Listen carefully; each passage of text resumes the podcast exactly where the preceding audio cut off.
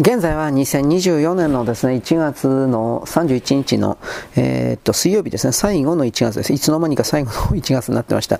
あと1ヶ月我慢すればですね、春の、春がやってきます。僕もですね、あの、でなんだっけ、電気ごたつ、着る電気ごたつを買わないで済むかな、どうかな、みたいな形ですね、うん、えー、せめぎ合いを、えー、判断のなんたらかんたら押しております。えー、っとね、ちょっと待って。一杯のコーヒーから。で、僕さっきですね、あの、慌ててというわけではないんですが、あの、ツイッターの更新をやっておりまして、今日はですね、服部良一さんでパラパラっとやりました。うん、服部良一さんはですね、戦前戦後、えー、昭和、えー、昭和平成、令和まで、あ大正昭和平成までおられたのかな。なんかそういう形です。服部良一さんの名前聞いたことあるでしょ？あの、青い山脈とか、一番わかりやすい方では、青い山脈とかあの辺を、うん、作られた方です作。作曲家ですね。確か作曲だったと思うけど。あの、えー、っとね、青い山脈が素晴らしいです。つまりあの、あれは、僕は日本の歌謡曲と言われているものの中で、右向いても左向いても恋愛のもんしかないんで、そんなもんは、そういうのああってはダメだと言わないけど、それしかないので、あとはあの演歌なんかにおいては僕は苦労してこれから頑張るぞみたいなそれもいいけど そんなんしかないんでなんでこんなバリエーション少ねえんだよというふうな選択肢の少なさというものが結局のところですね。えー、っと歌謡界というものをだいぶダメにしたんだろうなと勝手に捉えてるもんですからこの辺りをですね、えー、というか青い山脈であるとかなんかそういうことを踏まえる新しいですね考え方。生命参加ですね。そういうことを踏まえていろいろとちょっと待って。過去にそういう曲がいっぱい出ていたということに関してこれを取り戻す必要があるんじゃないかなと本当に思ってます。あの命の命の輝きをですね歌うということですね。称賛賛美というわけではないですがどういう言い方かしらね。生きてるだけで嬉しいじゃないか生きてるだけで楽しいじゃないか幸せじゃないかという風な感じの曲です。昭和の戦争が終わったすぐ後のという言い方になりますが日本の歌謡界にはそれがありました。具体的にはあの何、て言うんですかね。青い山脈あと高原列車あとあの赤いリンゴだったっけ？なんかああいうの。生きてるだけでリンゴは可愛いねとかそういうのもあるし、高原列車に関してもですね、えー、っと、ただ単に旅行するだけの歌なんだけど、はっきりはただ単に旅行するだけの歌なんだけど、それでも、あの、なんて素晴らしいんだ、旅行は素晴らしいみたいな、船木和夫さんなんかもなんかそういうのをやってましたよね、多分。うんあそういう感じの歌ですか？高校高校3年生とかなんかそういう感じでやってましたよね。だからその本当に大したことはないんですが、ちょっと待って、あれ、ブラウザが止まっちゃったんで、もう一回最初から。本当に大したことはないんですが、そのささやかな、人生におけるささやかな幸せとでも言えるものを、歌い上げるような歌っていうのが、まあ、僕は不勉強なんでひょっとしたら令和のこの時代もそんなのはあるかもしれませんがでもおそらくはないはずですほとんどは。大体は恋愛関係じゃないですか。で恋愛は恋愛と性行為というものは否定しません。僕もいやらしいことが大好きなんで。だけれどもあのー、それ以外の人間活動の部分にスポットライト当てるというか認識焦点を当てるということは別にやっていけないことじゃないと思います。まあ僕はそのように考えてるんですが、まあ置いといて。はい、というわけで今、最初からアップロードし直してます。チキシオ。なんでこんなになっちゃったんだよ。えー、っと、これは藤山さんの話だけど、僕はあの、服部義さんの曲で、やっぱ好きなのはね、いや、いっぱいあるけど、昭和14年、いいですか ?14 年ですよ。14年に、えー、作られた一杯のコーヒーから、コーヒーじゃないんですよ。コーヒーなんですよ。一杯のコーヒーから。まあ昔はコーヒーと伸ばさなかったんだろうと思うんですが、一杯のコーヒーから、まあ、一杯のコーヒーで出るかもしれないけど、一杯のコーヒーからでも、えー、YouTube 検索はどれだけでも出るかもしれませんが、この曲を聴いた時にですね、これが昭和14年代のモダンな日本の姿、昭和14年だったらね、正直言うけど、日中戦争がもうだいぶ始まってるんじゃない、始まったばっかりかな。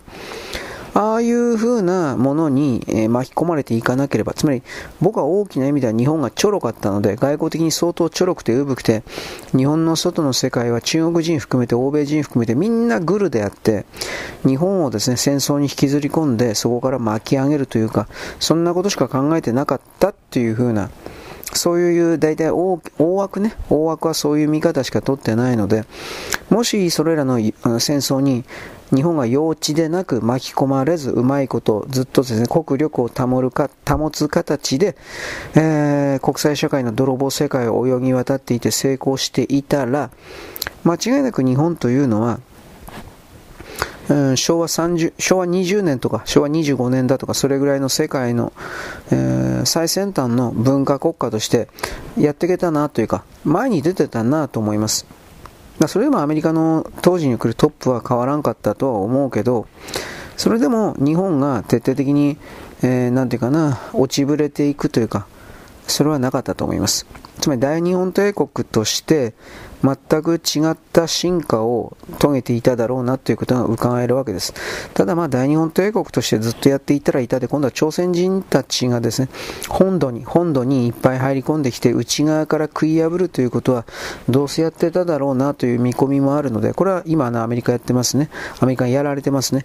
移民が移民がというふうな形で、外、要は帝国というのは、ローマ帝国を踏まえて帝国というのは、内側から滅びます。外側から攻撃を受けて滅ぶ、滅ぼされるっていうことはあんまりありません。過去の歴史においてもそれは一応ないことはないけど、それは帝国が滅んだんじゃなくて、小さな帝国に所属する属国周辺、うん、植民地じゃなくて、属国周辺、属国ですね、周辺の辺境地、土人国家がそういう形で滅んでいったんであって、帝国というものが滅びる場合によっては大体は内側から滅びます。あの、帝国が帝国たらしめたるような精神的支柱、柱ですね。これがぼっきり折れる、またはなくなることによって、えー、その帝国が消えます。アメリカにおいてはこの移民が山ほどやってきて、で、内部からこの、今、昔はコミンテルんですが、今、中国の統一戦線、これらの連中が仕掛けている共産主義、社会主義的なあれ共産主義だよ。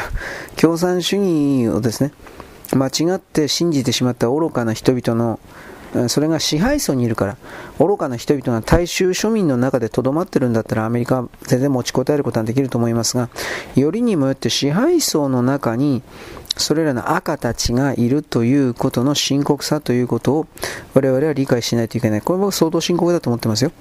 で、まあ、ミシェル・オバマがどうとかね、それ言ってるけどさ、まあ、バラック・オバマもですよ。あれ赤赤。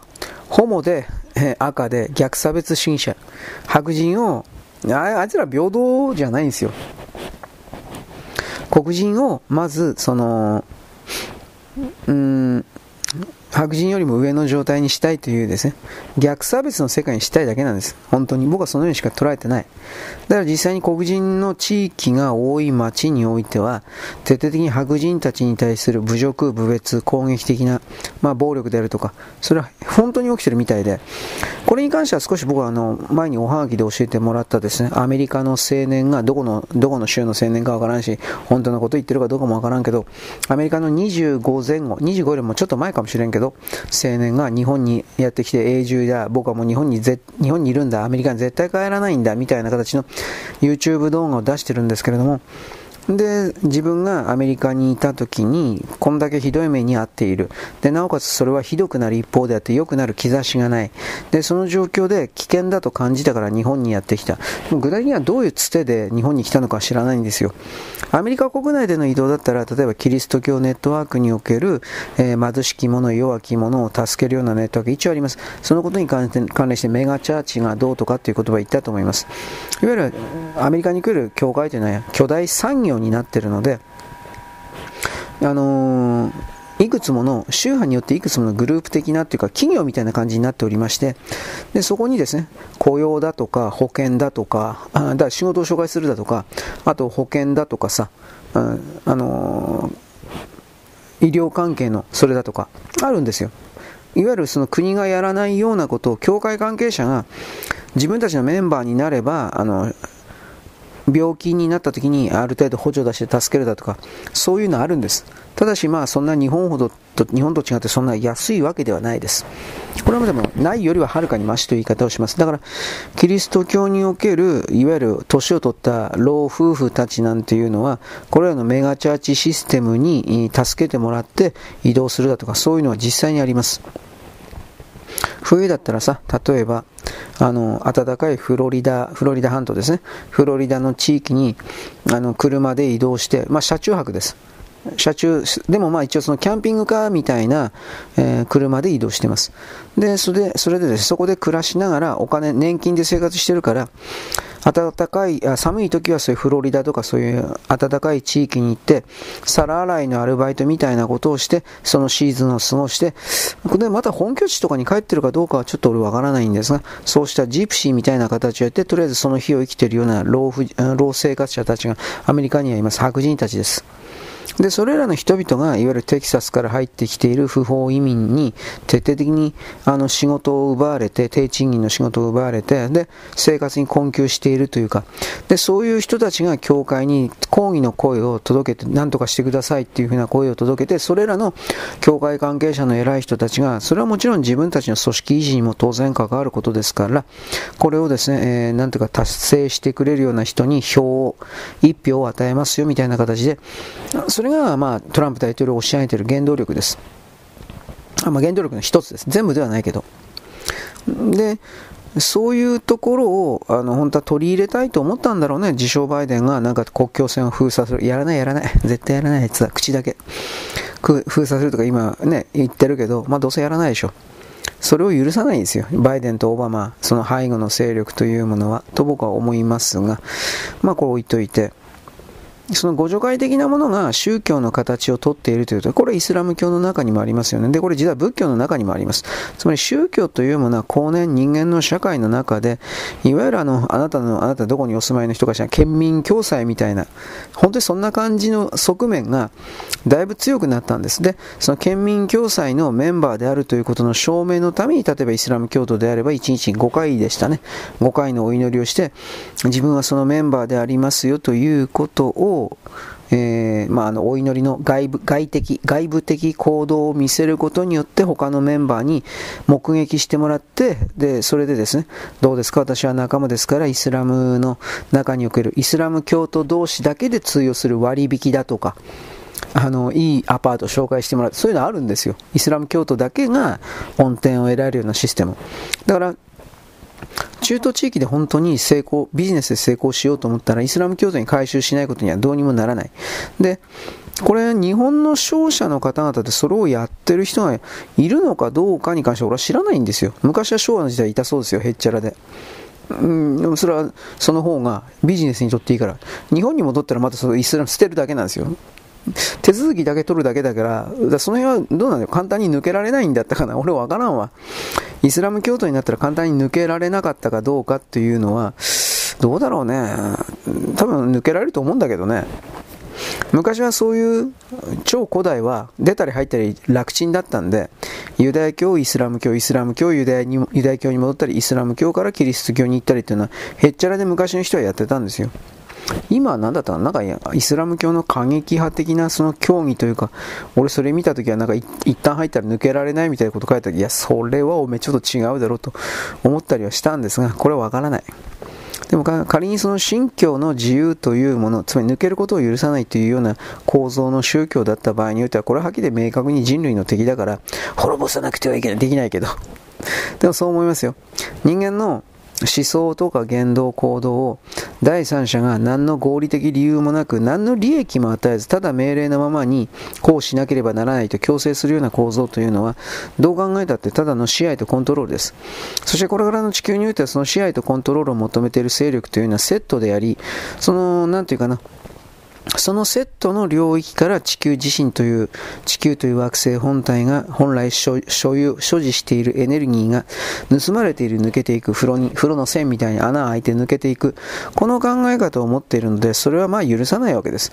こうした基準、まあ、こうした考え方をですね、うん、なんか、いろいろと持つべきじゃないかなと思います。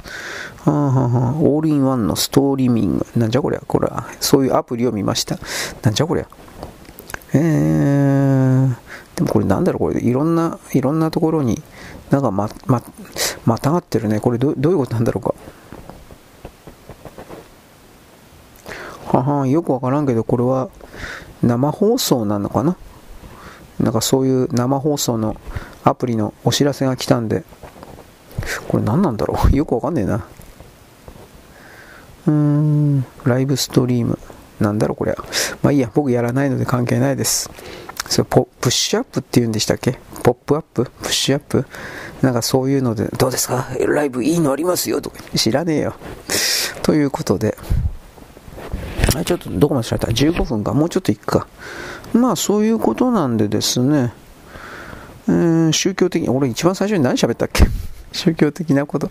まあいいや。一番最初何喋ったか、まあ、あの、無視してください。俺もだから何喋ったか覚えてねえよ、お前、そんなこと。まあそういうわけなんで、僕はだからその観点でおりますから、宗教をは使ってるだけだという人々は、多くの人々は、使えば便利だから。その神を信じてるかうんぬんとか一応そういうふうに言ってっけど、うーん、まあ、どうだろうね。実体のないものを昔の人は実体もなく利益もないものを昔の人はきっと信じたんだと思うけど今その個人端末スマホ的なものを含めてあらゆる横の異世界のという言い方をするけどその国の人ではないような外国の人々の言葉を含めて異世界の人々の考え方とかそれを参照して、まあ、セカンドオピニオンサードオピニオンつまり人の意見を聞くことによって自分自身の認識が合理的であるか合理的合目的なんかいろんなことがあるけどであるかということを検証することができるので、まあ、その検証が確実に正しいとかそんなことは俺は言わんけどでも一応それができるのでだそのような状況下にあるにもかかわらず多くの人々をなんだろうねその神の名のもとに騙し続けるだとかそれは僕はちょっとできないとは言わないけど相当難しいと思うしなおかつもっと言えばなんか僕は今の段階で自分の人生なるものをですね神なる設定に捧げて神の言葉について愛とか、まあ、何が愛なのかどうか知らないけど他人の生活をあのー、害しているのにもかかわらず、それを、あのー、実行、履行するのが愛だみたいな、なんかそんな風に考えてる人が、シスター？あとなんか、なんか、よくわかんない男の人って何て言うの？女の人シスターだけど、何て言うんだろうか。まあだからそういうのにいるような気がして、まあそれも結構なんでしょうけど、その人の人生だから。でも本当にそれでいいのかなっていう疑問はあるね。僕はね。余計なお世話なんだけど。はい。というわけで、あれ？これちょっと待って。はい。削除して。で、今ですね、あっと、記事をですね、あれれ、違った。記事をですね、今、よいしょ。選択して今日のコラムのネタをですね、やらなきゃいけない。あ、そうだ。ツイッターの話でしたね。はい。はい。えー、その、服部良一さんでした。はい。一杯のコーヒーから。これ聞けばわかるんで素晴らしいです。あとは東京の屋根の下かな。これも僕たちは東京に住んでて素晴らしいな。なまあ地方民とかその辺の人たちをですね、あと田舎の土人、ね、他の世界の人々をバカにしてるのかってやめえとか、ね、ね、言いますね。東京都民におけるですね、なんか優越感、住んでるだけで偉いんだ、みたいな。これはなで、さらに東京都民よりも偉いと思ってね、神奈川県民ですね。どうしようもないですね。で、神奈川県民の中に横浜市民ですね。横浜市民なんであの態度でけんだよ、お前。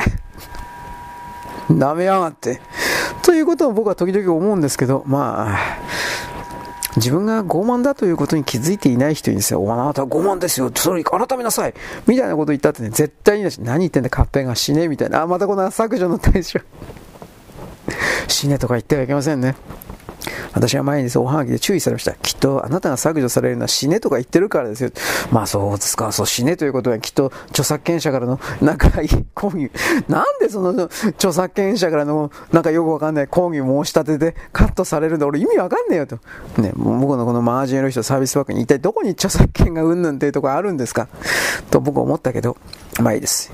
世の中にはどっかのですね、徳は、徳はだっけ？特定アジア3カ国民みたいに、ケチを、僕はケチをつけるのが人生の生きがいなんだ、みたいな人がですね、まあいるのは事実ですからね。本当に弱った奴らだよね。なんでケチつけんの？バカじゃねえの？いや、バカなんだけど、まあいいです。ということで、えー、っとですね、うーん、なんかよくわかんねえな。なんかいろいろコメント欄とか見るとですね、何のコメントこれわかんないけど、アニメ関係？まあ、とりあえずあの、人に要求するしかしない人が多いなと思って。まあ、要求するのいいけど、ただで口だけで何か言って、それが叶えてくれて当たり前だって、ピーチクパチク触んなよ、お前。バーカ。もうここまで言うよ。はっきり言うけど。うんだから誰かにやってもらっているくせに自分一人では何もできないくせになんでそんな風に言うのかなと思っていろんな意味でなんかね、えー、日テレ公式が最終回、原作者のみの脚本、批判コメントばっかりいいねした疑惑。あ、これよくわかんないけど、なんとか田中さんでしょう。これ、俺読んでないんだよね。まあ多分読まないような気もするんだけど、一体本当のところは何があったんだろうか。なんてことも思わんではない。まあでもいいや。あーなんでかっつったらね、やっぱとにかく死んじゃダメなんですよ。僕難しいことわからんけど。死んじゃダメです。で、えー、っとですね、そのあたりで、いろいろ難しい言葉を言ってもいいんだけど、この作者の人を批判してもね、死んだ人を批判してもっていうのはあるけど、まあでもとにかく、その、死んじゃダメですよ。頑張って、歯食いしばって耐えて、次に、あの、次に備えるというか、まあな、なんか、なんていうか、挫折して膝ぼっきりと降りて、その場で、あの、なんていうかな、立ち止まってもいいけど、一瞬だったら。だけど、あのー、そこから立ち上がらないといけないし、立ち上がった時に、あの、どっか周りに石でもあるやろうから、その石でも抱えて、その自分自身をやっつけたやつに、いつか投げつけるかのような気迫。その時点ではがっかりした時点においてはそんな気迫なんか持てるわけないけどいつかはそのような気迫を大きくするような種シードガンダムではありませんよ。シード種。そういうものを持って絶対にやっつけてやるというか、まあ、それ自体も本当は愚かな心の動きかもしれんけどでも立ち向かう。絶対にやっつけてやる。このままでは済ませない。取り返してやる。というふうな立ち向かう心を、立ち向かう子持ってほしいと思います。持ったところで、それは何もできないかもしれんけどね。でも、持たないよりは、持たないよりはかなりマシだと僕は思います。うん。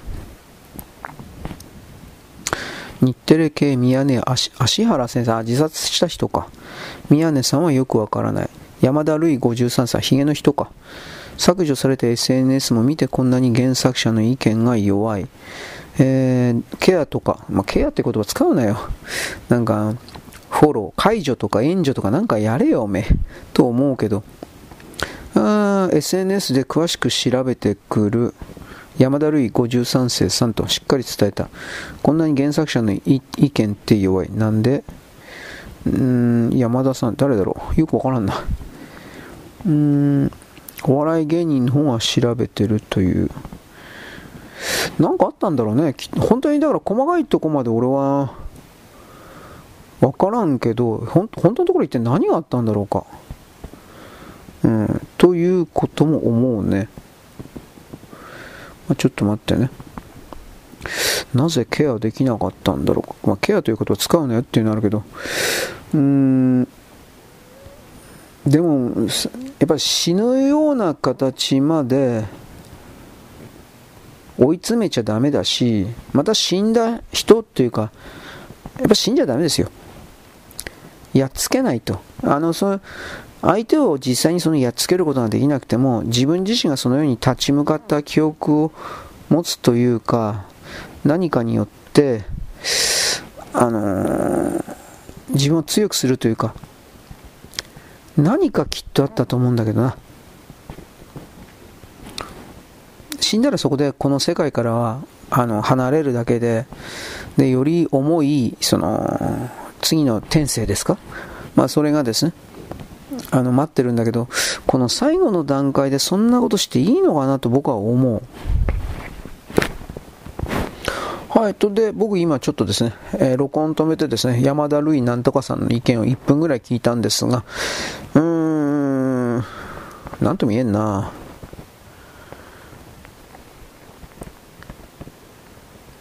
よく調べてるんだろうなとは思うんですけどただ僕は山田さんはきっといい人であり、真摯に誠実にというかそれを思ったけどあのー、それよりも何よりもあの、日テレと言われてるミヤネ屋と言われてるこれがこの山田あ芦原さん？あ、まあ、わかんないけどこの人の死亡記事っていうものをこのネタにしてるっていうのが取り合えなくちゃいけないものなのかな？ということを実は本当に思います。うん。え、デートクラブ経営者、ラスベガスで売春させる仕事を日本人女性に紹介した疑いで男女3人が、えー、逮捕された。どうのこのデートクラブ経営者、船木。デートクラブ経営者、そんなもんあるんだ。うん。これ外国人で賠償を行っていたが客や仲介組織とトラブルとなって現地警察に助けを求めたことで発覚した。日本人女性が海外に売春の出稼ぎをするケースが相次いで問題になっている、まあ、向こうのマフィアと揉めたんだろう。普通にもらうけど。中国は2020年米国大統領選に介入しない。えー、米中首脳会談で習近平がバイデンに約束、米国 CNN が報道、じゃあ今日20年はどうだったんですかという、なめてんのかてめえ。なんか本当にムカつくな、こういうの出てくると。うん。まあ、介入、介入しないから不正選挙ややってねっていう風なことなんですかね。なんとも言えんけど。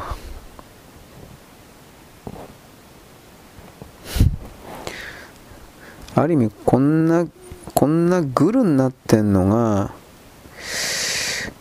うんこんなグルになってんのが当たり前になってってこれどういうことかなっていう気はするけどね。はいまあいいわ。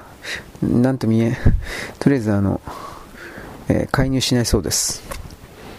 意外にしろ。なんか本当に国民というか地球人舐めてんのかこいつら本気で。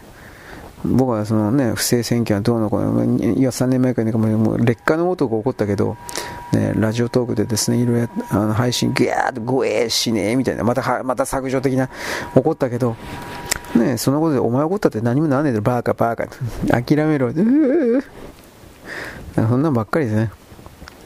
まあいいです。うん。えー、岸田首相国会演説、重要な隣の国である韓国、李イ大統領の信頼を築いて協力を拡大する、日中間の枠組みも前進させる。まあ無理だろう。裏切るもん。こいつは本当に、もうこいつ扱いですね。こいつは本当にもう言わされてる感が強いですね、最近本気で。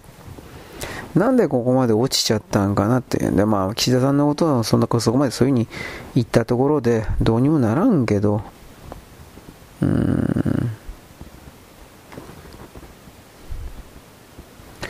月面探査機スリム運用再開後も順調に稼働、2月1日以降は休眠状態に電池電池の関係ですね。これきっとね。えー、まあそれは休み休みやればいいと思うんですがどうなんですかね。この太陽光直接太陽光線がビーとかって当たるような状態になるとどうなのかなという気はしないじゃないけど、まあそういうのを避けるために一応、あのー、金髪、金、金箔？金箔貼り付けてるわけで、どうなんだろうな、この辺はね。あでもとりあえずこの朝日新聞なんかは徹底的に、えー、そんなんでいいのかみたいな、何言ってんだお前ら。と、まあ、批判記事書いてたけど、こんな石ころ調べてどうするの？いやいや、その石ころの組成を調べるから、地球と月の、その、由来というか月は地球から出たというふうに言われてるんだけど、それがわかるんでしょと。なんでケチばっかつけんの？で、中国、中国様、中国様の火星や月の探査は素晴らしいとか言って。恥を知れと、いや、恥なんか知らんだろうね。うんまあ、そういうことを思うわけです。本当にこいつは薄汚いというか、うん、ドジン野郎とか、そういうこと思ったりす。ロロロ、また、また削除の対象のですね、そういうことばっかり言ってますね。ダメですね。言葉汚いですね。はい。うーんと。あ戦車は屋根付き。あ、でもこれ多分そんな風になっていくだろうね。ドローン対策ですね。これでもこれやられるだけで、だいぶその、ドローンは、あなんていうかな、何もできなくなるでしょうね。うん。ミャンマー国軍が劣勢、兵力半減、脱走兵多数、国土の7割戦闘、徴兵に応じないと村を焼く。まあ基本的には、うん、ミャンマーはなんかこのままぐだぐだやってるんだったら、中国になんか完全に取り込まれそうな気もしないじゃないですね。あんなことばっか言っちゃダメなんでしょうけど。各国の状況、うんなぜ月を目指すのか、それは簡単ですよ。月に資源があるから。一番やっぱ重要視されているのはヘリウム3ではあるんですが、それ以外でもきっとあるんだろうね。僕は詳しい詳細なリストは知らないんですけど、いわゆるレアメタル的な何かというか、そういうものはやっぱあるみたいです。ただし、うーん、石油だとか、そういうのはないと思います。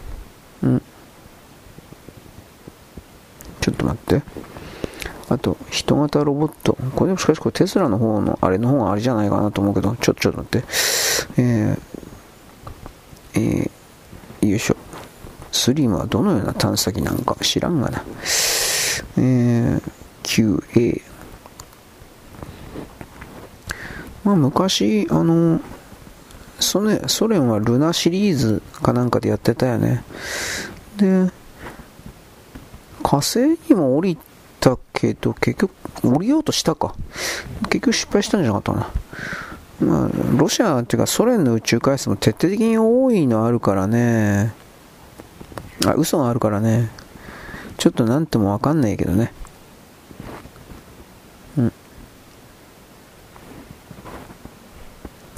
月面着陸の成功率は40%、現在でも厳しい失敗の歴史。あまあ、の酸素というか空気ないから、空気の抵抗を上手に使って姿勢制御するというのが、やっぱりこれがだいぶそのきついみたいですね。うーん。うん、人型ロボット。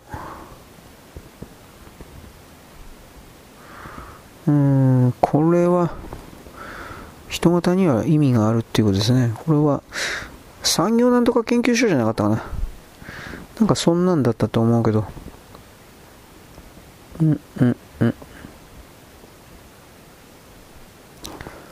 えー、どこまで考えて作業しているのか。でもこんな風になっちゃうんだろうね、これは。うん。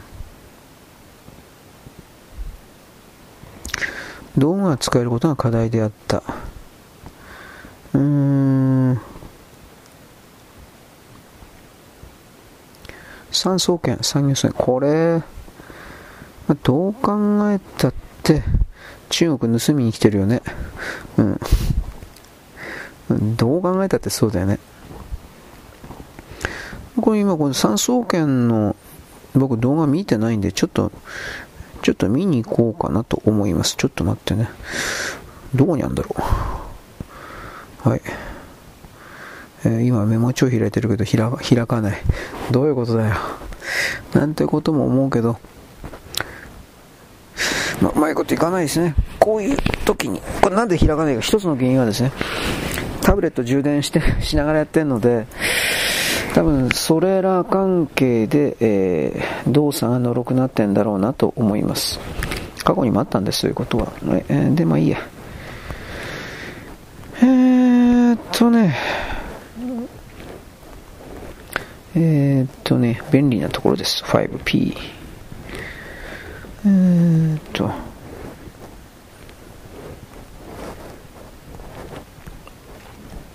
これはでも、できたら動画とかをお知らせしといた方がいいんだろうな。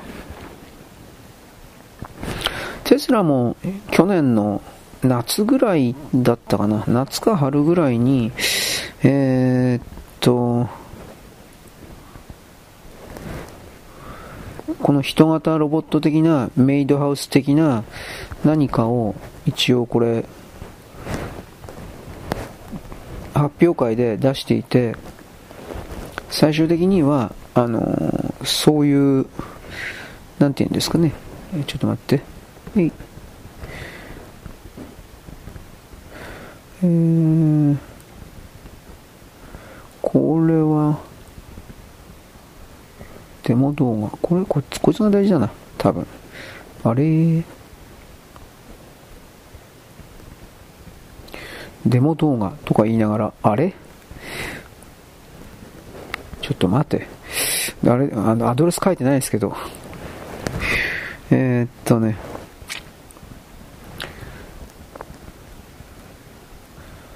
ちょっと待ってください。俺酸素圏？ロボットにしとけばいいのかな？三層圏。ロボット動画。ロボット動画かな？あるかな？あありました。でもこれなんか古いな。2018年。最近のないの？これ。えー三三層圏候補2000全部18年ばっかりだなこれどうなんだろうか重量のある実物の資材で建設作業に成功。三層圏公式。うーん、ちょっとだけこれ見てみますね。三層圏。まあ、これ、人間型ロボット次々と進化させてあかんあかん。ちょっと待って。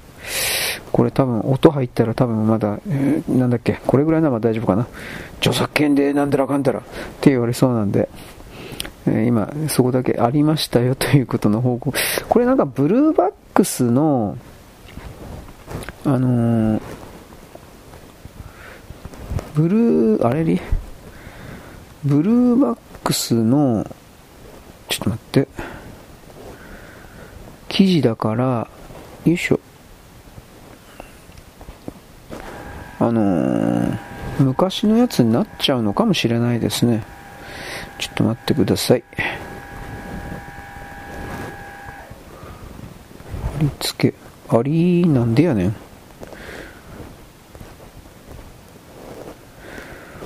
じゃあこれや。なんでか知らんけどコピーにならなかった。おかしいな。なんでこんな変なことなんだろうな。やっぱり古いから、なんか、容量とかいろいろ足りないのかしら？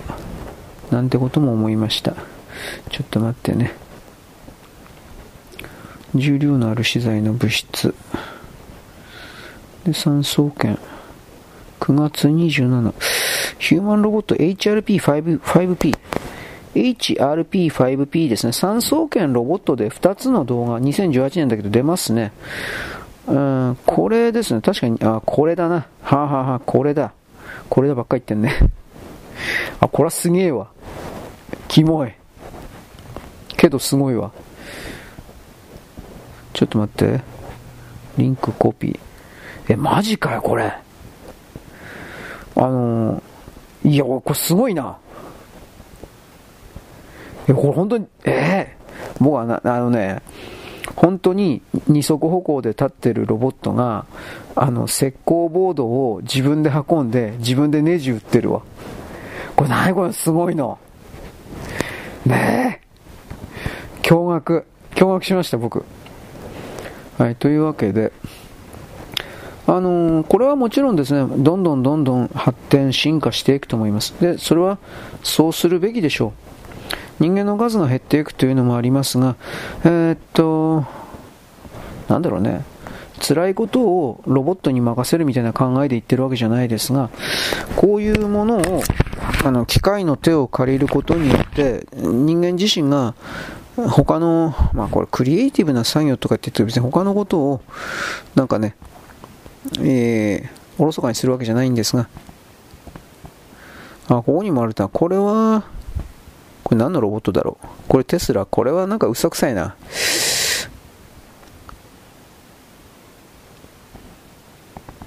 うん、CG やん。うん、あ、おかしい。やっぱおかしい。こんな早く動かんもんだって。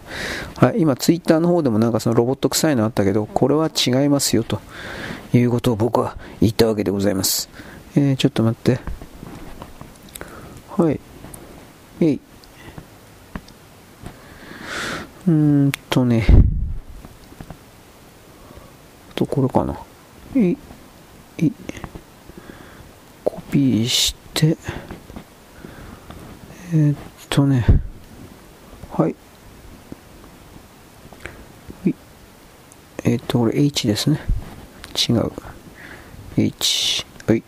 えい。はい。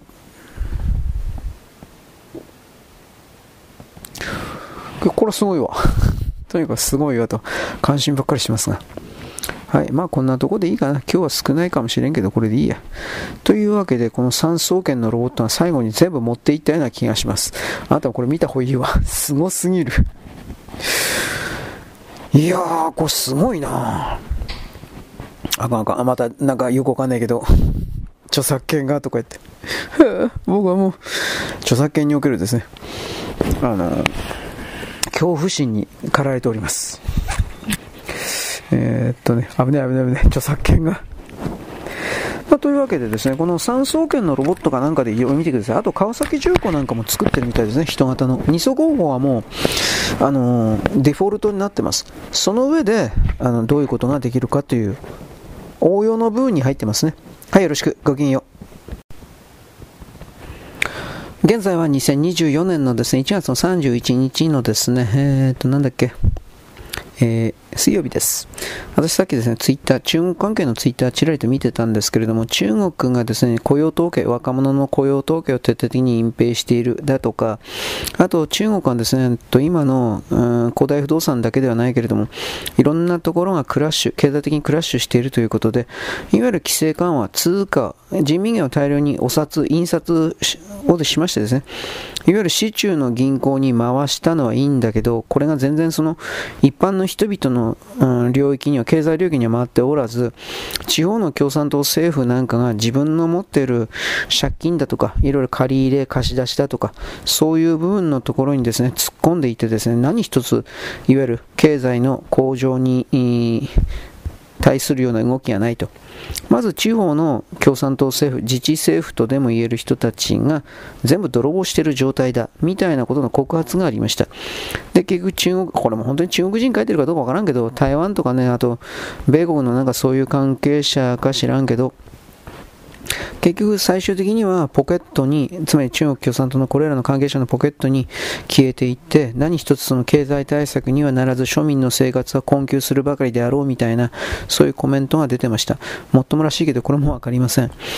あの、僕は今ではその本当にね、中国、まあ、全てのそのネットはそうかもしれんけど、中国発的なそうしたこういうツイートを含めて全てなんですけど、全く信用ならんなと思って。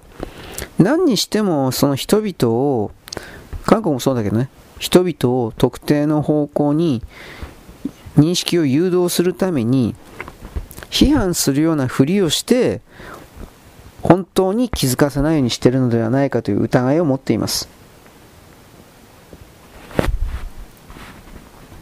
はい、一時停止したんで、前に何やったか分かんなくなった。はい。えー、っと、いきなり中国なんですけど、中国がですね、この、恒大集団のことに関して、ちょっと待ってね。あの、香港の裁判所が、香港の裁判所が、恒大集団のその、倒産は認めない、あだとか、恒大集団は破産したんだと。で、結局このですね、破産処理というか、生産処理をしなさいというふうな命令を出したというこの動きにおいて、中国のこれどこの、うん、裁判所か知らんけど、えー、っとね、香港のこの決定というものには法的拘束力がないとかって一応言いました。だけど香港と中国の内部の司法関係というのは、いわゆる協力協定というか、ね、約束をしておりまして、いわゆるその香港で決まったことは、中国の国内でも適用されるみたいなそういうふうにもなってんので、まあ、口で言ってもいいけど、口で言ってもいいけどさ、実際にその恒大集団にお金とかいろいろを突っ込んでるような人々に問題は支払いがあるかないかですよ。その口で何とかでなければならないというのは結構だけどそこからじゃあそれはならないというのは結構だけどじゃあ分かったから金持ってこいよっつったらそれができるのかどうかですよ。できないんだったら結局それは事実上破産してるわけですからそれに対する処理をどうであれしていく していかないとダメでしょう。中国が本当にどうにもならんというのは日本のバブルを研究した研究したとか言いながら全然それを避けるための動きをやらなかったということです、口だけじゃん。はっきり言って。で、同じ、同じコースを歩いているというか、それよりひどいコースを歩いてるじゃん。今どう見たって。で、さらに、バブルがもう破裂するのはもう避けられないからということで、中国共産党は何をしたかといえば、結局新しい次のバブルを作って、そこにお金を集めて、古いバブル、この不動産バブルを、うん、なていうかな、解消するというか、新しいバブルで世界中から金を集めて、で、古いこの不動産バブル、これも中国共産党が煽ったんじゃないですか、はっきり言うけど、これをなくすんだとやって、これが失敗したんですよ、ぶっちゃければ。それは電気自動車とか、まあ、人工知能とかいろいろあるけど、大きくは電気自動車ですよね。で、この電気自動車関係のバブルが、今これがさらに縮んでいくので、テスラですら、テスラ倒産するとまでは言わんけど、テスラがどっかの時点で俺は、電気自動車関連を売却するとかってやっても、俺は驚かんわ。はっきり言って逃げるというか、うん、だからその辺りで、え激変がつまり古い世界をですねこの電気自動車だとか人工知能で切り替えるんだとかってやっていたブイブイ言わせて左側の人たちが太陽光パネルとか左側の人たちが自分たちがその幻想に酔っ払っていたそれが大きく騙されていた間違いだったということが2024、25、24、25、26、27年この3年間ぐらいで圧倒的にですね、えー、なんていうか証明されることになるんじゃないかなと思います。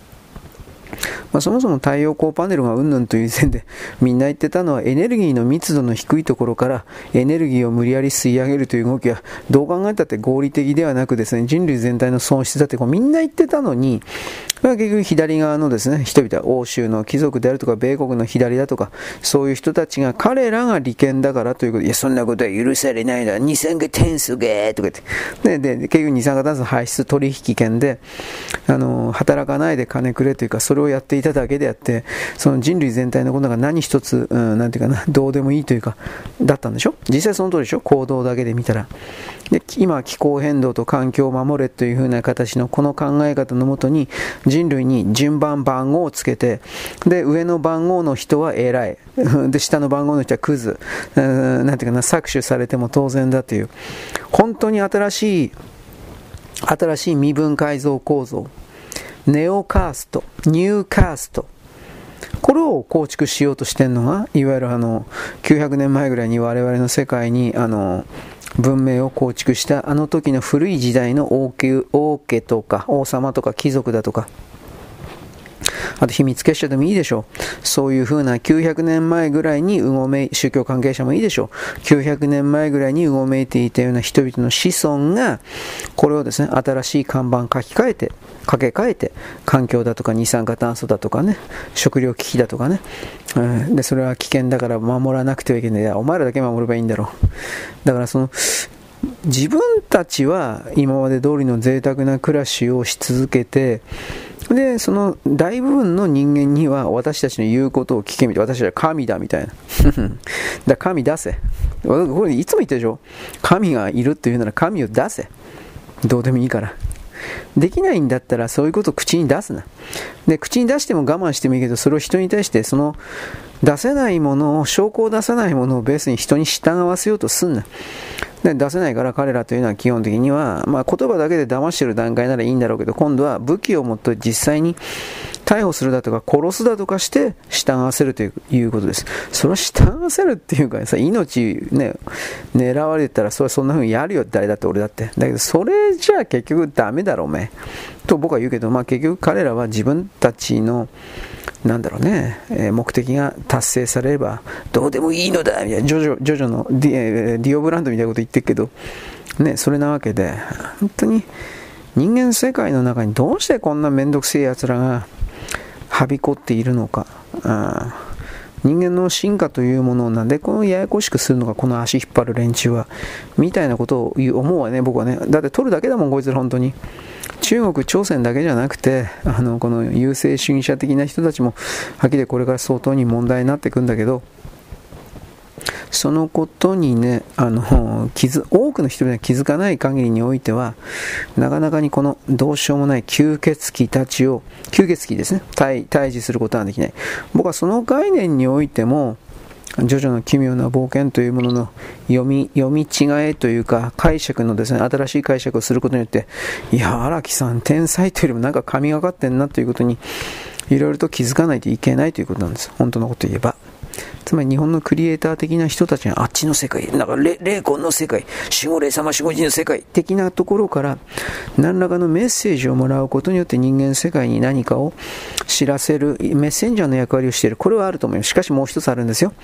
人間世界にそれらの今まで全く考えもしなかったような概念の種、シードを植え付けて、それを人間自身の持っている恐怖で、それを大きくさせて、自分で自分自身を怖くさせて、そして自分自身で大きくした怖さの恐怖をですね、怖いよ怖いよと言って、さらにそこにエネルギーを、自分のエネルギーを投げつける、投げ捨ててしまう、取られてしまうということを喜んでやってるようなバカ。バカには新しい世界を渡る資格はない。バカには新しい世界を構築する能力もないし資格もない。この場合のバカというのは大体は、まあ、奪い取る人たちです。自分自身が奪い取っているということに対する理解がないくせによこせとしか言わないようなバカ。こういう言い方をするけど、また、また削除の対象ですが、私の、私の言葉気に入りませんか？著作権、著作権なんとかで削除のメールかなんか出しますか？まあ、だからもうそういうやつもいるだろうなと思ってるけど、まあめんどくさいからどうでもいい。うーん、なんだな、あいつらほんとつまんねえのかな？なんだ、あいつらあんな上から目線なんかな？ムカつくことしょうがねえけど、で、あいつらなんでいつも、なんか似たような連中とくっつきたがってんのかな葉緑素みたいに、植物の葉緑素みたいですね。なんか二重の核液で覆わないとあなたたちは常に一塊になろうとするんじゃないですか？元は、元は植物ですか？みたいな。こんなこと言うわけです。どうですか？眉を潜めましたか？ちょっといやらしいこと言ってないですね。どうでもいいんで、もうなんか意外とめんどくさくなっちゃうね。というわけで、ちょっと待ってね。今僕、これ、ホームズさんの編集やりながらってんですね。ブルース・パーティントンです。まあ、ブルース・パーティントン当たり前だ誰も読んでないからね。あともうもう一本か二本で終わるんですよね、確かね。最後の挨拶で終わるんじゃなかったかな。うん、でもこんないっぱい本当にコナンドイル、本当にこんないっぱよくネタ考えたわ。ほこんいくら流行作家といっても、こんだけ数出してたら、ネタ切れで書けなくなると思うんだけどね。今、今と違ってそんな周りに編集、優秀な編集員とかいるわけじゃないから、あの、ネタをね、提供してくれるっていうこともないし、多分これコナンドール本当にたった一人で、あの、カブラペンじゃなくてなんだっけ、羽ペンか。なんかね、あのガチョウの羽切ったやつ、あれにインクつけてカリカリカリカリやってたんだろうね。いや、ほんと信じられんわ。うん。つまり、あの、能力があるという意味で。意味でなんだけどね。うーん、どうだろうなで、これ、これ、ね、パーティートンとかうんぬんってね、結構トリックがすごいことやってるんですよ、本当のこと言えば。はい。まあいいです。キリがない。えー、兄は何も言いませんで、ドロロロロロ。これ、国の確か、設計図盗んだやつだったかな？何だったかな？もう覚えてないって俺も。まあいいです。ブルース・パーティートンの設計図が盗んで、うん、海軍の首脳、だからなんか軍のね、設計図盗んだとか盗まれないとか、それを取り戻したと取り戻さない、なんかそんなやだったはずです。これ確かシャーロックでやってなかったかな。うん、シャーロックでなんかテレビ化、てかドラマ化されていたような気がして、シーズン1か2で、もう覚えてないけど、なんかそんな気するわ。はい、というわけで僕はですね、えー、ホームズさんの下原稿の、あら、間違えた。これをやってですね、録音配信用の準備をしているということです。まあいろいろ難しいんですよ、うん。あなたも忙しいだろうけど、ちょっと待ってね。えー、っとね、あれあれ。立ち上がらんし。なんでやねん。はい。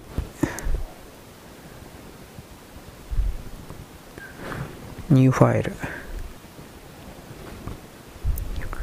なんかこんなのいちいち口で言う人たちもいるけど、手でやれいいんじゃないかな。余計なお世話だけどね。ブルースパーティーの設計書。えー、っとね、前のやつは消す。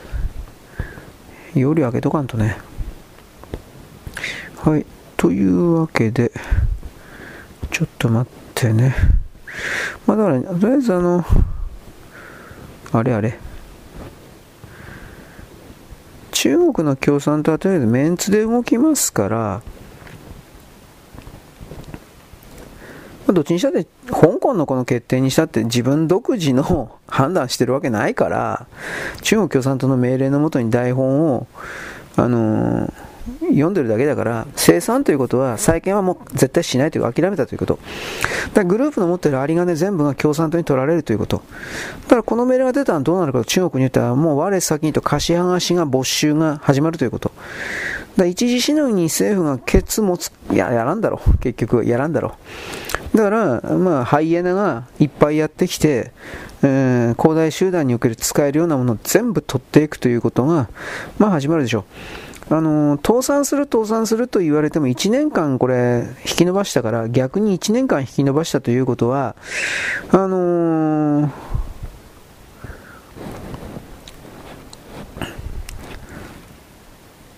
逃げるだけの、なんていうかな、逃げるだけの時間が、なんていうかね、与えられたからみんな逃げたんですよ。うん。まあ、国営級のデフォルトの代金いっぱいあるから、もう行列作って、大行列作って、もう100、100個も200個も300個も、あの、経営破綻待ってるんで、どう考えたって導火線に火ついた状態で、中国はこれら引き伸ばせば引き伸ばすほど、あのー、外資が 逃げることを、うーん、ね助けたっていう風な言い方になるけどね。まあいいです。それは彼のあれだから。彼の選択、何の選択？滅びるための選択という言い方を僕は言います。はい、ということでですね、僕は今ですね、また再び洗濯物を、うるせえよ、畳んでおります。まあ、笑うなら笑ってください。というわけで、洗濯物畳んでですね、僕はこれあの防寒用のタオル、言ってますね、僕あの、心臓と肺のところにですね、タオル3つぐらい、2つでも3つでもいいんですけど、はい、入れるだけ入れるだけ、まあ入れりゃいいんですけど、もちろん僕は喉にも、うん、首、マフラーというかタオルを巻いております。頭にもですね、タオル巻いております。本当は足首と手首にやらないかんけど、そんなサポーターなんか買ってないんで、本当はそれやればもっと暖かいんだろうけど、足首、手首と首、首のついてるところは皮膚に近い表面に太い血管が流れてるので、ここを温める、また、えー、冷やすということをやれば体温の調整が、えー、割と簡単にでもないけど、体温の調整がやりやすいです。で、体冷やすと本当にろくなことにならないので、うん、この手首、足首、うん、を温める、まあ、とにかくとにかく首ですね、マフラーなかったらタオルでいいんですよ、タオルをぐるっと巻いて縛っとけっていう話です。で、それだけではなく、心臓と肺のところにですね、えー、いわゆるあのタオル、まあまあ、タオルをですね2枚、3枚突っ込んで保温しておく。それだけでもですね、だいぶち、いや、相当違います。だいぶじゃなくて、本当に相当違います。だから、風邪ひかなくなるっていうのもあるでしょう。ひきにくくか。ひかなくて保証はできないからね。はい、で中国のバブル的なものなんですが、とりあえず日本のバブル崩壊と全く同じ道をたどってますけれども、いわゆる不良債権処理的なものを拒否してずっと引き伸ばして、でまあ、はっきりや傷口をどんどんと自分で広げていったというふうな言い方をします、実際その通りでしょう。だから日本のバブル崩壊をですね、えー、っと言っていたポール・クルーグマン、クルーグマンはですねこれを言ってます。中国のあ中国は日本と同じようなバブル崩壊にはならないと。もっとひどくなるって言ってますクルーグマン。僕もそう思います。だけどこれはさっき言ったように恒大集団云々だけじゃなくてその崩壊をずっと引き伸ばしてきたんで外資の特にプロの関係者たちはああもうもうダメなんだなということで2016年ぐらいの段階で分かっていてあとはもうダメになることを前提にいつでも逃げる逃げる逃げられることを前提にオペレーションを仕掛けてきたので売り買いを仕掛けてきたのでもう本当に本当に引き戻すことができないダメな状況になったなということが分かったんで、一斉に去年あたりから、あ2023年1月1日からどんどんと逃げ出したんです。で、逃げる中でもハイエナの人たちはもう下がることが分かってるんだから下がること確定で、えー、お金をですね逆に逆に底値の株式を買ったりなんかしてでそ底値で買ったやつでも値上がりすることないからどういう風な形で利益出してるのか知らんけどでもまあ彼らが儲けるやり方で買ってですねちょっと前にはブルームバーンかなんかで2日ほど前昨日か2日ほど前にあのそういう中国株がそこだと見越して買ってるよみたいなそんな記事も出てました。ただしそれはもちろん投機のためであって長期の投資ではありません。まあ、日本のバブルの時は最大ですね GDP の220%の負債の比率でした。借金の比率でした。ところが今の中国のバブル崩壊始まったばかりでバブルの崩壊始まったばかりで GDP の210%の負債比率です。日本とほぼ同じです。始まったばかりで。で、これは、この負債比率というのは中国が発表している GDP の話ですから、もちろん嘘です。実際には、まあ、今までの中国とパターンなら最低でも3割増しだから、そこから考えたら、まあ、あれでしょうね。300%は超えてるんじゃないですか。で、このあの始まったばっかりで300%です。負債比率が。で、これ、だ昨日もとといも言ったけど、鍋の底についてないんですよ。いわゆる株式でいうとこのね、1番底、2番底が割れたとか、底抜けたという、その底についてないんですよ。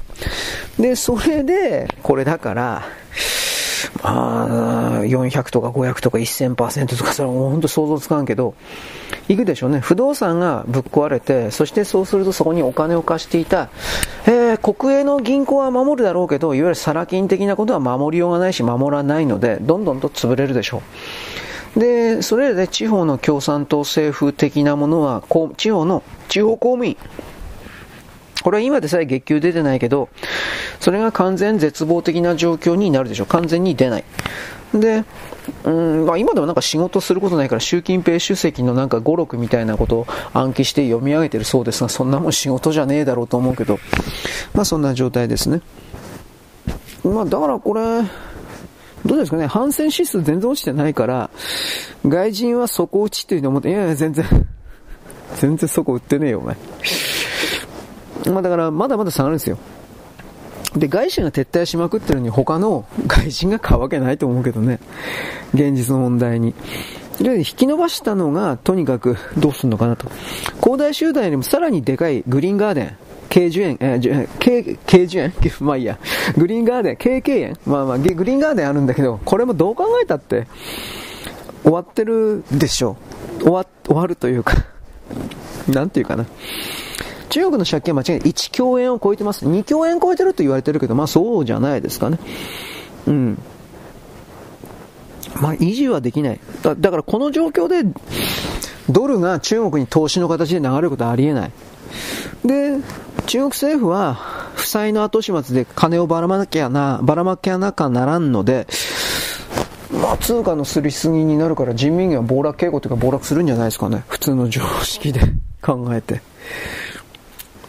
GDP を上げるために借金して無駄な公共事業をやってたんですから、傷の内を広げるばっかりで、利用しない道路を GDP 上げるためだけに作っていたということです。うん、まあ、とりあえず世界に及ぼす影響、これだけ大事ですね。リーマンショックの20分の1。しかし、中国人、国民、国内の中国人が食らう影響はリーマンショックの5倍から10倍と言われております。で、元と円を交換するのも止めた方がいいです。本当にもうそういうレベルに入っていくと思います。で、それをさせまいとして、公明党創価学会山口さんとかあの辺が、陰銀ぶれな顔してるけど、あれははっきり逮捕するべきです。僕はもう公明党関係者、創価学会関係者、親中派、自民党の中含めて、逮捕するべき段階に入ったなと本当に思ってます、これ。それでも日本の中から、あの、河野太郎とか含めて、日本のリソースと金を中国、韓国に流そうと、岸田さんもやばいよね、流そうとする人は、本当に逮捕の対象にするべきだ。実際、対象じゃなくて、逮捕にするべきだと思ってます、本気で。うん。まあ、どうかな。だから戦争を起こすということはあり得るんですね、国威発揚で。だからその台湾に攻めるだけの金と人間がまあ、今のところ動かせるけどね、まあ、それが完全にゼロになる前にやるか知らんけど、うんなんとも言えんな。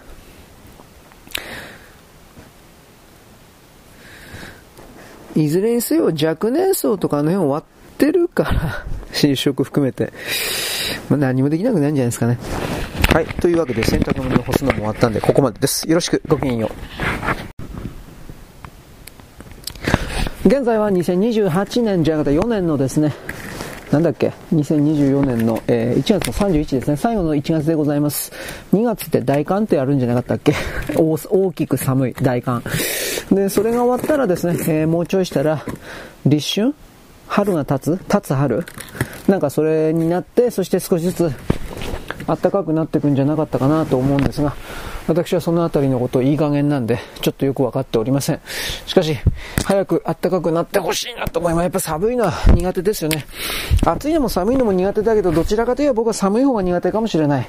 やっぱ、体が凍りつくというか、だけれども人によっては、あの、寒いのは服着りゃいいじゃん、ストーブがあって言うけど、まあどうですかね、夏の暑いのも確かに困るんですけど、でも、でも、でもまだ夏の暑い方が耐えられるんじゃないかな。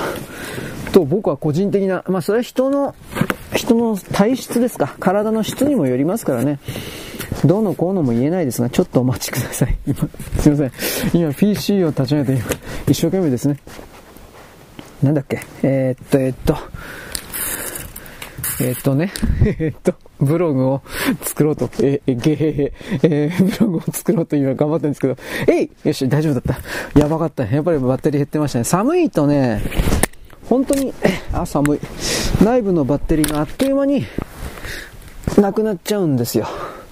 で、そのことで、なんだろう。やっぱりいろいろ不具合が、じで、で、出ちゃうわけですね。えー、っと、これで、で、今、ホームズさんもやっとかねえかんね。と、本当に、20にも30にも何々やりながらばっかりこんなことやってます。でまあ、結局人間はそういう形を通じて、えー、っと、なんだっけ、のび太くんとドラえもん、戦わなくちゃ現実と、をやらなくちゃいけないわけです。現実と戦うにはどうにもならん。というわけで今、私は今度、オリンパスのですね、録音機を今立ち上げてですね、さっき電池交換したから大丈夫だと思うけど、これも本当に10年以上の前の機種なのに頑張っとるなと、ちょっと尊敬するわ。今、オリンパスのこの録音機は中国かどっかで作ってるんだろう。開発設計も中国じゃねえかなと思うけど、あんまり評判良くないんですよ。オリンパスはカメラだけでやっていけなくなったから、こういう録音部門とかの記録するという意味で録音部門も立ち上げて、それは日本人の精鋭スタッフが当時のいっぱいいたんでという言い方になるけど、本当にいい商品いっぱい作ってたんですよ。それがこのオリンパスの輝ける、えー、っと、えっと、ボイストレック V, v シリーズです。僕だ、だいぶ初期だけどね、これ、V, v, v なんとかって書いてあるけど、いいです。まあ、そんなことどうでもいいよ。はい。というわけで今、ホームズさんのそれをやらないといけない。ちょっと待ってね。えい。えー、っと、いけるかな？ブルース・パーティントン設計書。あ多分、多分いけるだろう。うん、はい、次。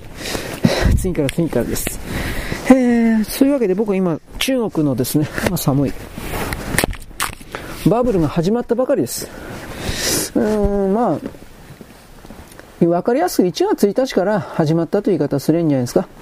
中国のバブルの崩壊、スタートが。で、スタートの時点で、日本のバブルが、日本の借金をえー、日本の借金のですね、まあ、日本の総生産を100とするんだったら100対100ではなくて借金の比率が220%だったんですが、つまり赤字220という言い方でいいのかな、だったんですが、結局これがですね、えー、っと、中国今始まったばっかりで、中国発表で210なんです。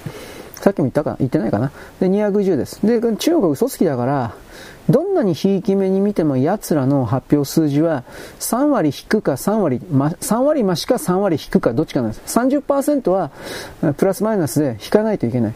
で、そこから考えたときに、おそらく210兆円っていう言った以上は本当の借金というか GDP に対して300%超えてると思います。もっと超えてる可能、もっと可能性もないもっと絶対超えてるんだが、だからそこから捉えた時にですね、これが始まったばっかりで300%ということは、これさらに他のいろんな不動産だけじゃなくて金融だとか鉄道だとか、いろんなものがこれがぶっ壊れてきます。どう考えたって。そのぶっ壊れていく流れの中で、えー、っと、全部連鎖してますから、どうなるんかね。ちょっと待って。全部連鎖してますから、この300%というのは、僕はさっきも言ったかな、これ。ちょっと待って、メガネ、サングラスが。これがね、はい、これあの、僕今 PC するときサングラスかけるんですよ。PC 用の。目痛いからまあ、いつもじゃないんですけど、な、ななんて書いてあるな。ブルーなんたらカッター。いいや、もう、ないときは書けん、書けないんだけど、まあいいです。なんだっけ？俺何言ったんだっけ？えー、っと、えー、っとね、まあ300%間違いなく超えてて、これ不動産だけのセクターであり、不動産にお金を貸してるのは、あの、普通の国有銀行を含めていろんな金融機関がお金貸しますが、中国はこの普通の国有機関は、まあ、どう考えたって守ると思います。だけど、さら金、民間の金貸しは守らない。だからこの民間の金貸しはとことん潰れていくだろうなと見るんで、で、もちろんこの民間の金貸しというのは、あの、不動産だけにお金貸してるわけじゃなくて、教育事業であるとか、運運送業であるとか、ショッピングセンターであるとか、もう本当にありとあらゆるところに金貸して投資してるわけです。で、その投資によって、利回りで利息取って稼いでるわけですから、これらが回収不可能になったり、いろいろ、本当にいろいろ出てくるわけです。うん、まあ、はっきりその関連、このシャドーバンから金借りたとか貸したとか、金主も含めて、全部ぶっ倒れていくでしょ。普通の、だって日本はそうだった。日本を思い出してください。あれ、あれと同じことが起きるで、プラスアルファ、それが10倍、100倍、1000倍ひどいのが起きるということです。えー、っと、だからそこから考えたときに、僕たち一回これ経験してるから、バブルで。あの時に何が起きたのかを記録で調べてみりゃいいんですよ。実際に。どういうことが起きたのかって。そしたらこれから中国で起きることも、ははーん、こうなるんだなっていうことがわかるはずなんですよ。おそらくもっとひどいな、いや、おそらくじゃなくてひどいになりますよ。で、それでそこから何が起きるのかということを考えないといけない。うん、まあ、一番わかりやすいのはとにかく会社が潰れるんですよ。山ほど。で、その利財商品とかに手出した、まあ金融商品ですね。に手出したやつは全部ダメになるんですよ。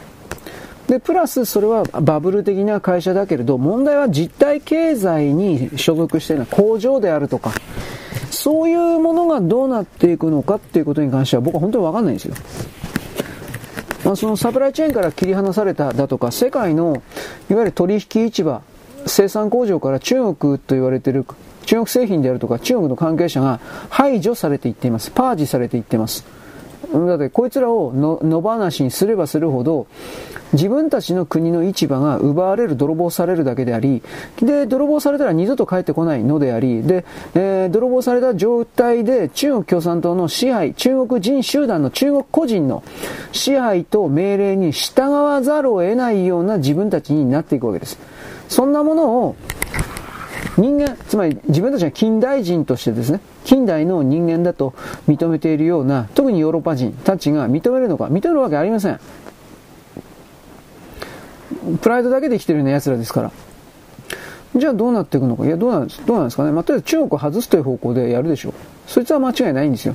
で、中国は重要な、あのー、消費市場というか販売市場でもあったから、それらをどうやってその代替地をどうするのかっていうのは、これはヨーロッパの、あのー、なんていうかな、課題にはなるんでしょうけど、まあ、深いところはちょっとわかんないですね。正直どうなるかなんて。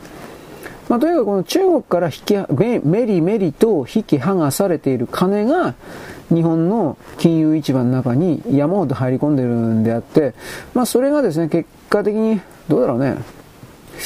まあ日本の未来が買われているから、日本には将来性があるから、これを投資してるんだと。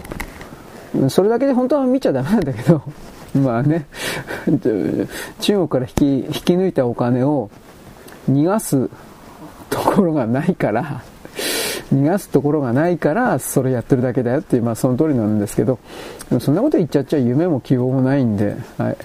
ちょっと待ってね。はい。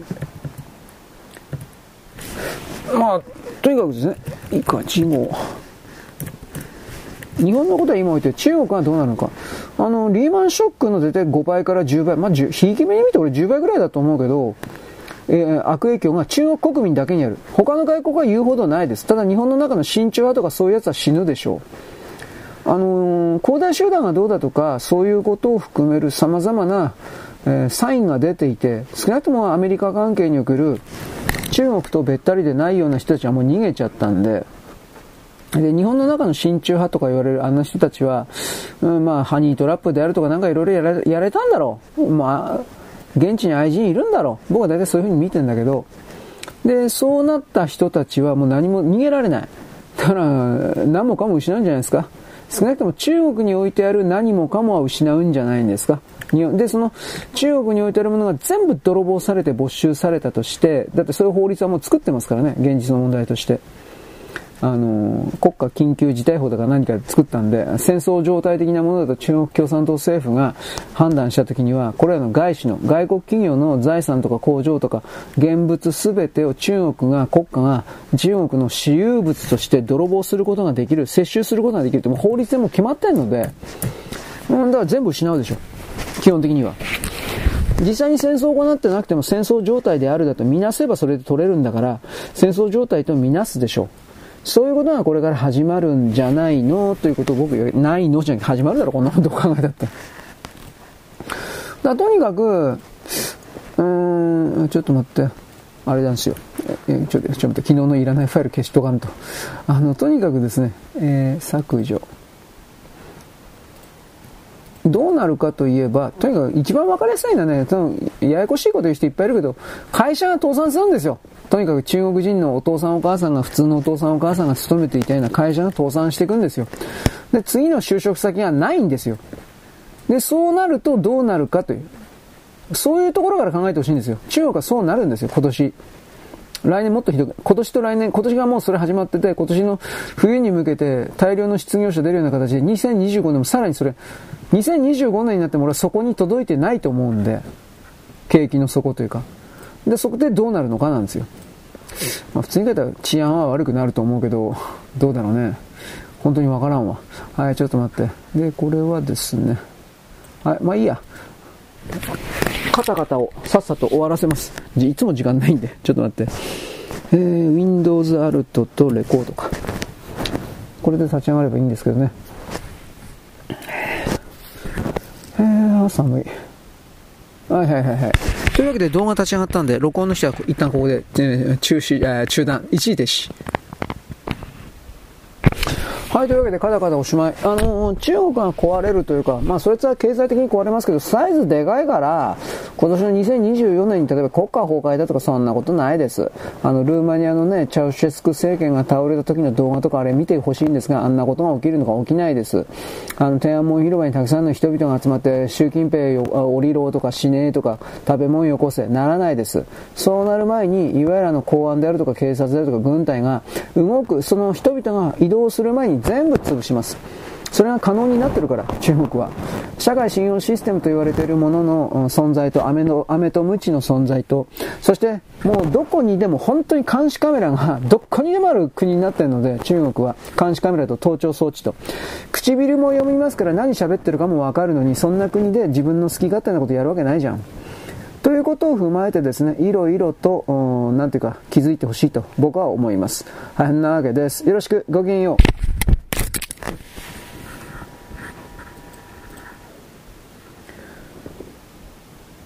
で、今、あの、よろしくごきげんようと言ったんですが、よくよく見たらこれ音声出てねえや。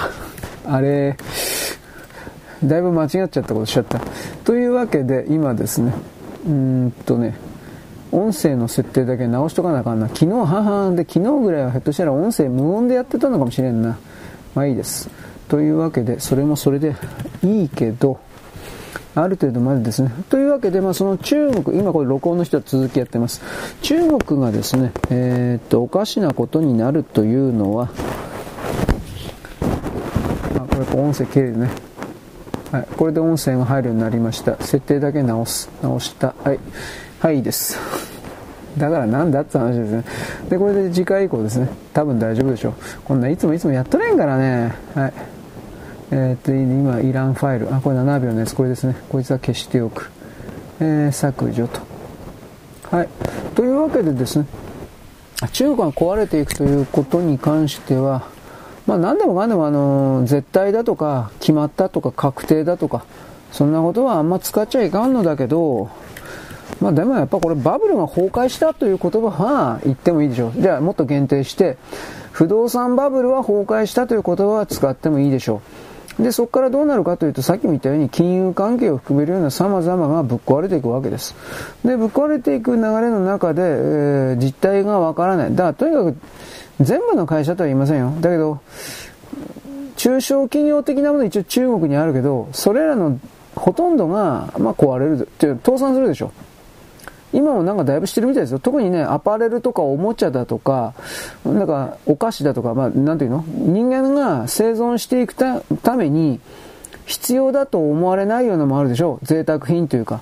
まあ、出版もそうなんだけど、そプロパガンダの出版は別として、あのー、娯楽の出版とかね、絵本だとか漫画だとかなんかいろいろあるでしょそういうものがね、あと、今一番顕著なのはね、洋服。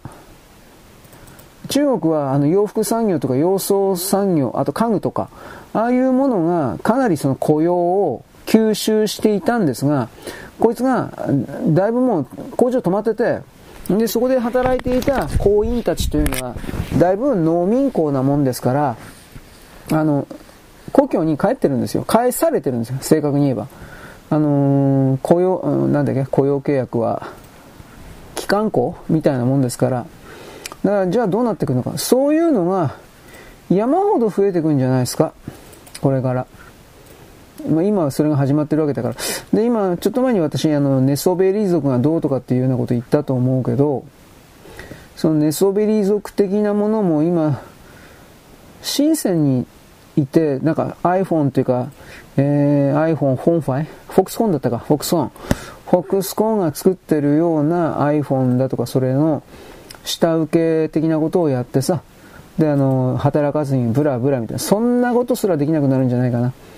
今は深センとかが、あの、景気が悪いなんて報道は出されてないけど、多分これもだいぶ止まってんじゃないかな。現実の問題として。上海における様々な公共事業的なものが全部止まってるので、全部と言っていい。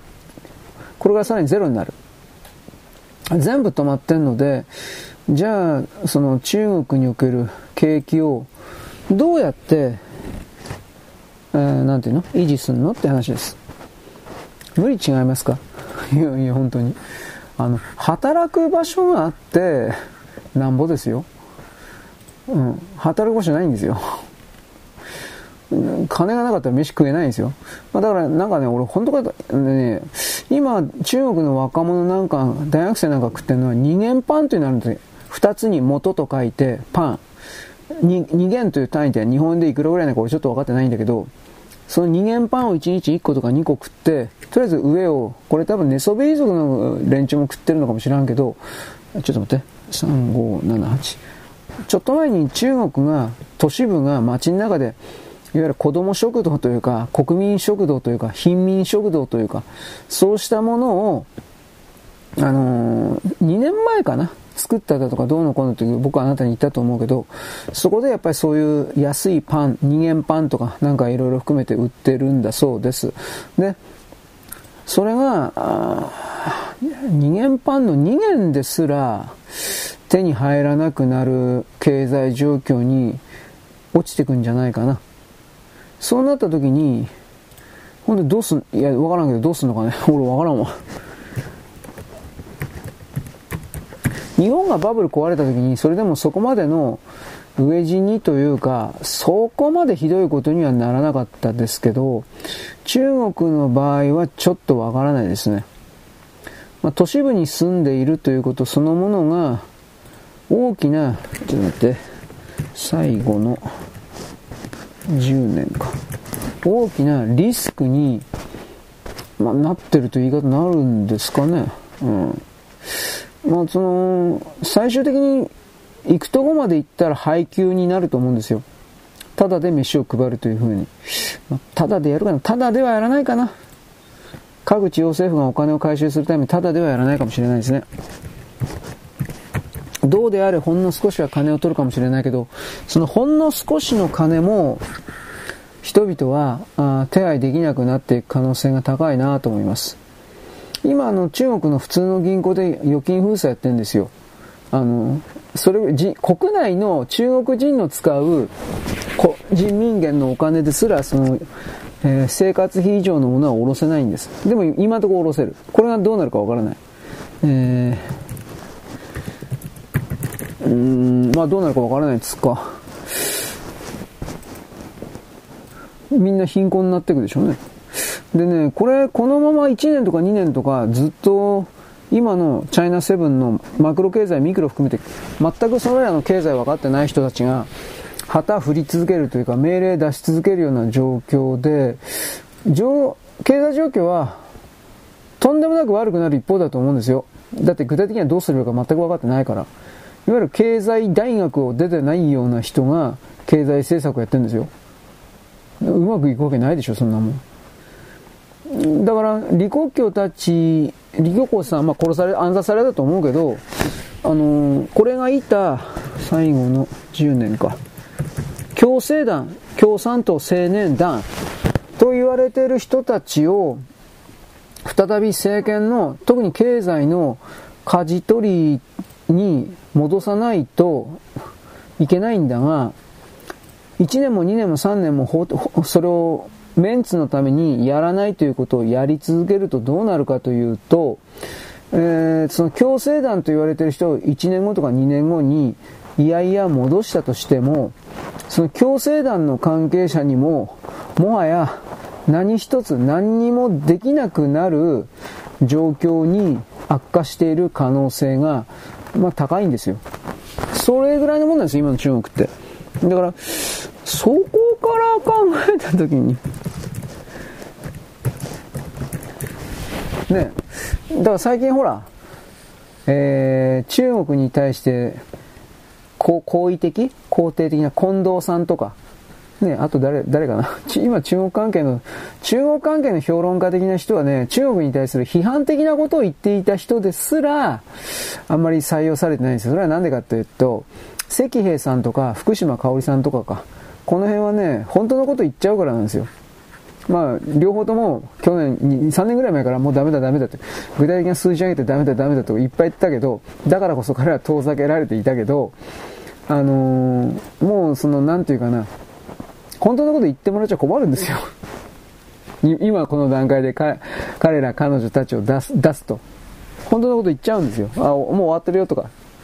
でそれやられると困るから、それも出さない。で、もう一つ、近藤さんは近藤大輔さんか。この人は悪い人ではないと僕はもう腹黒いかもしれんけど、悪い人ではないと思う。だけれども、この人はどれだけその中国のことを現状時点でかばっても、それを、そうだよ、近藤さんの言う通りだよって信用してくれるやつなんか、あの、消費者には残っとらんのですよ。僕はそう思いますよ。だから、そっから考えたらね、それがさらにますますひどくなるんですよ。どうなのかな、俺。日本の時のひどくなるんだから、本当にどう、ちょっと想像つかんわ。まあ、それでも中国はサイズは大きいですから、半分ぐらいの国民がのたれ死にするというか地獄を味わうことになっても残りの半分ぐらいはなんとか人並みの生活は維持できるのかもしれない。ね、とんでもなくみんなが飢え死んでみんな死ぬんだとか、そんなことは俺は言わんけど、ああ、でもどうす、どうですかね、中国の中に食料増産だとか、そういうこともちょっとどう見だって、今、農地ないんですよ、だって、あんだけビル建ったから。農地獲得するためにあの山ほど建ったビルを壊さないといけないんですよ。それ、できるんですか？俺無理だと思って あれどうすんの？本当にあの、ゴミ。ゴミとしか言いようねえよ、あんなもん。しかもあのね、本当に強い毒物が入ったゴミなんですよ。ね、放射線だとかね、えー、いろんな毒物化学技術 なんかよくわからんけど いろんな意味でね、やばいんだけどね。はい。というわけでですね、うーん、あまり軽はずみなことは言えないけれども、中国の未来が明るいとはちょっと僕は言い難いですね。はい、とりあえずそんなわけです。よろしく。ごきげんよう。現在は2024年の1月の31日のですね、最後の水曜日、あ、水曜日で最後の1月です。ややこしいな。えー、というわけで私はですね、なんだっけ、えー、っとね、えー、っと、まあ、アジアの人フリーダム。まあ、これが今終わったんで慌ててですね、えー、っと、録音じゃなかったアップロードする段階でございます。で、本当のことはニュース人流もさっき終わってたんですが、これはまだアップロードしてないんで、これもできたらまとめてやりたいなと思うけど、今日時間がないからこれ全部できないんじゃないかな。まあ、できる範囲でやります。あのー、このフリーダム関係のアップロードがやっぱりこの、なんだろうね、アップロード失敗し失敗しましたとかっていう、本当に時間もったいないんで、まあ、これできたら、できるやつから、成功度の高いやつから順番にやろうかなというふうな形で今一生懸命頑張っておりますが、一生懸命さ大げさですね。大したことはやってないんですよ、はっきり言って。で、隣今ホームズさんみたいな、全然ホームズさんまだ終わってないし、長えよ。うーん、まあ1時間ぐらいかかってんかね。どうなんですかね。ちょっと待ってください。えー、っと、これはとりあえず、フリーダムを終わらしとくと。はい。ということでですね、何喋ればいいかな。まあ中国がだいぶ終わってるということ。で、その経済がですね、確実に、さっきも言ったけど、確実にもう終わる方向に入ってますので、そこからどうなっていくのか。僕は中国は民間と言われているものをとにかくです、あのーなくしていくだろうと、そっちの方向に行かざるを得ないだろうなと見ています。えー、国家転換。適当にやっとけばどうでもいいよ。本当にこのタイトルはどうでもいいですね。ちょっと待ってください。た単に日付をですね、えー、見るた見るだけのものというか、えー、こういうことやってますよみたいな。はい、いいです。はい、次。いいな。これ今ラジオトークやりながらやってるんですよ。アップロードしながら。で、今一生懸命ですね、このフリーダムの方ですか、こいつをアップロードしながら、これは国家転換に。だから多分ね、たくさんの多様な民間企業というものを大きく一つか二つ、車会社なら、車という産業なら車産業で一つか二つ。うん、だからそんな感じにしていくんじゃないかなと思います。で、おそらく次の段階で中国今、今もう緊急にやってるけど、それをさらに推し進めるのは食料調達の部分です。国家転換。これがね、間に合わないんじゃないかなと思うけど、まあ、の農地の獲得とかなんかいろいろやってるけど、多分それ本当にビルぶっ壊さないといけないのさっき言ったように。できないから、だから建物建てて、その建物の中で人工的に、えー、農業物、農産物であるとか海海洋物、魚とか、そうしたものを育てて、えー、ちょっと待って、マガジンエロい人、マガジンエロい人、フリーダムか。育てて、で、えー、っとね、131か。えー、っとね、国家転換。で、そこから配っていくというか、多分そういうのを大掛かりに建てる。食料製造プラントビルみたいな、食料製造プラントマンションみたいなものを、次々と建てていくというふうな、多分そういう方向に行かざるを得ないんじゃないかなと一応僕は考えております。はい、ちょっとお待ちください。で、これはニュース人類になれれば、なるかな。で、まあそのためにね、特に北欧とかに、こういう、うん、特にあの、この場合は海産物ですね。海産物とかのですね、3分27、3分。あ、これでいいのか。はい。ビルの中にね、いけすがあって、その中に海の海水があって、で、そこでたくさんのお魚さんをですね、ニュース人類、お魚さんをですね、えー、育ててるみたいな、そういうのやってんですけど、131、えー、これ違う。なんでやねん。動画。その部分を急速にやるんじゃないかな。あのーアグリビジネスと言われているものはビル・ゲイツとかそういうたち、それすらもやってるけど、それはもちろん人間個人というものを直接支配コントロールするのが食料と水の分野だっていうことは僕はあなたに言ったけど、支配とコントロールあるところに中国人、朝鮮人の姿は必ずあるので、だから、それをあ、それを全、それを絶対前提として捉えた場合、彼らはこの領域を一生懸命他の国から盗むために、えー、北ヨーロッパを中心にスウェーデンとかにいるんじゃなかったかな。スウェーデンとかノルウェーとか。ノルウェーが一番大きいんだったかな。その人工的なあとねいけすビルの中にいけす作って魚いっぱい育てる的なやつって。それをですねだから一生懸命やるっていうのは分かりやすいんです。でも1年2年でどうにか形になると思えんしね。そんなうまいこといかんと思うんだけど。天神エロい人。エロ人じゃなくて、えー、エロい人。131はいえー、これは何だ？えー、っとこっちが今すぐでいいえ。でこれは動画。はい。これうまいこといく時といかない時ありますね。でホームズさんまだ終わってないしこれどんだけあんのこれ？すげえ長いな。はい。まあ、だからそこでですね、えー、僕バブルの時にね、自殺者がどれだけ増えたか、金融関係者の人がだいぶ、えー、まあ、顧客とか、あとヤクザとかあの辺かな、わかんないけど、責められて担当の人が自殺したみたいな記事結構見つけましたね。で、中国の場合はそういう顧客の人の付き合いとかうんぬんとかきっとあるんだろうけど、さっきも言ったけどそれはあったところで、えー、公公安？警察？これが誰が参加したってすぐわかるんですよ。顔認証システムとかそういう風になってくから。で、そこに乗り込んでいって、次やったら牢屋ぶち込むぞって本当に脅していくんで、泣き寝入りですよ。何もできないまま中国の国民はその自分の財産がゼロになっていくというそれを眺めていくしかないんです。僕は大体そんな感じで今これから起きることを見てるわけですね。でこれは何？えー、っとニュース人類これだと思う。あこれだな。はい。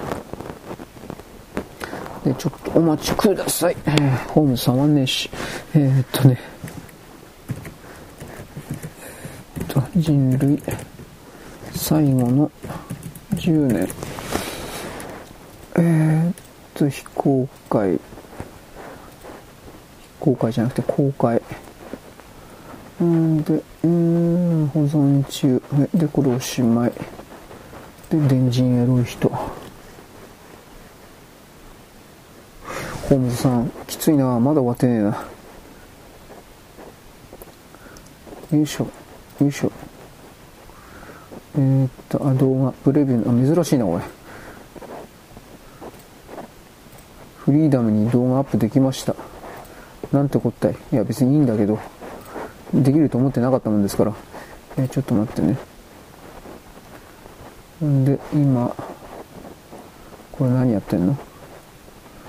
えー、っと、あ、こいつは電人エロい人やろうとしてんのか。ちょっと待って。何もかもできねえよ。よいしょ。本当どうなりますかね？えー、っと。それでも、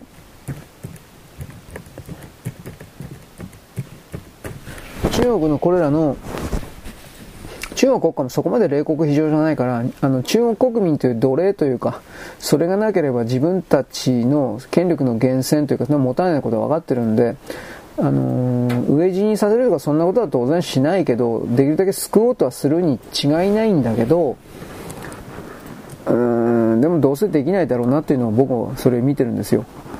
救おうとはするだろうけど。はい、ということで、なんだっけ？あれ？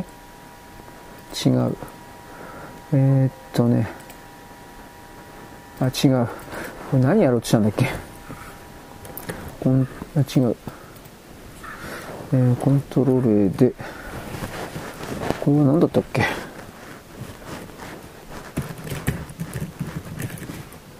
番号がわからん。これでいいや、番号、後でつける。えー、っと、1番。えー、既存計画。2番よいしょ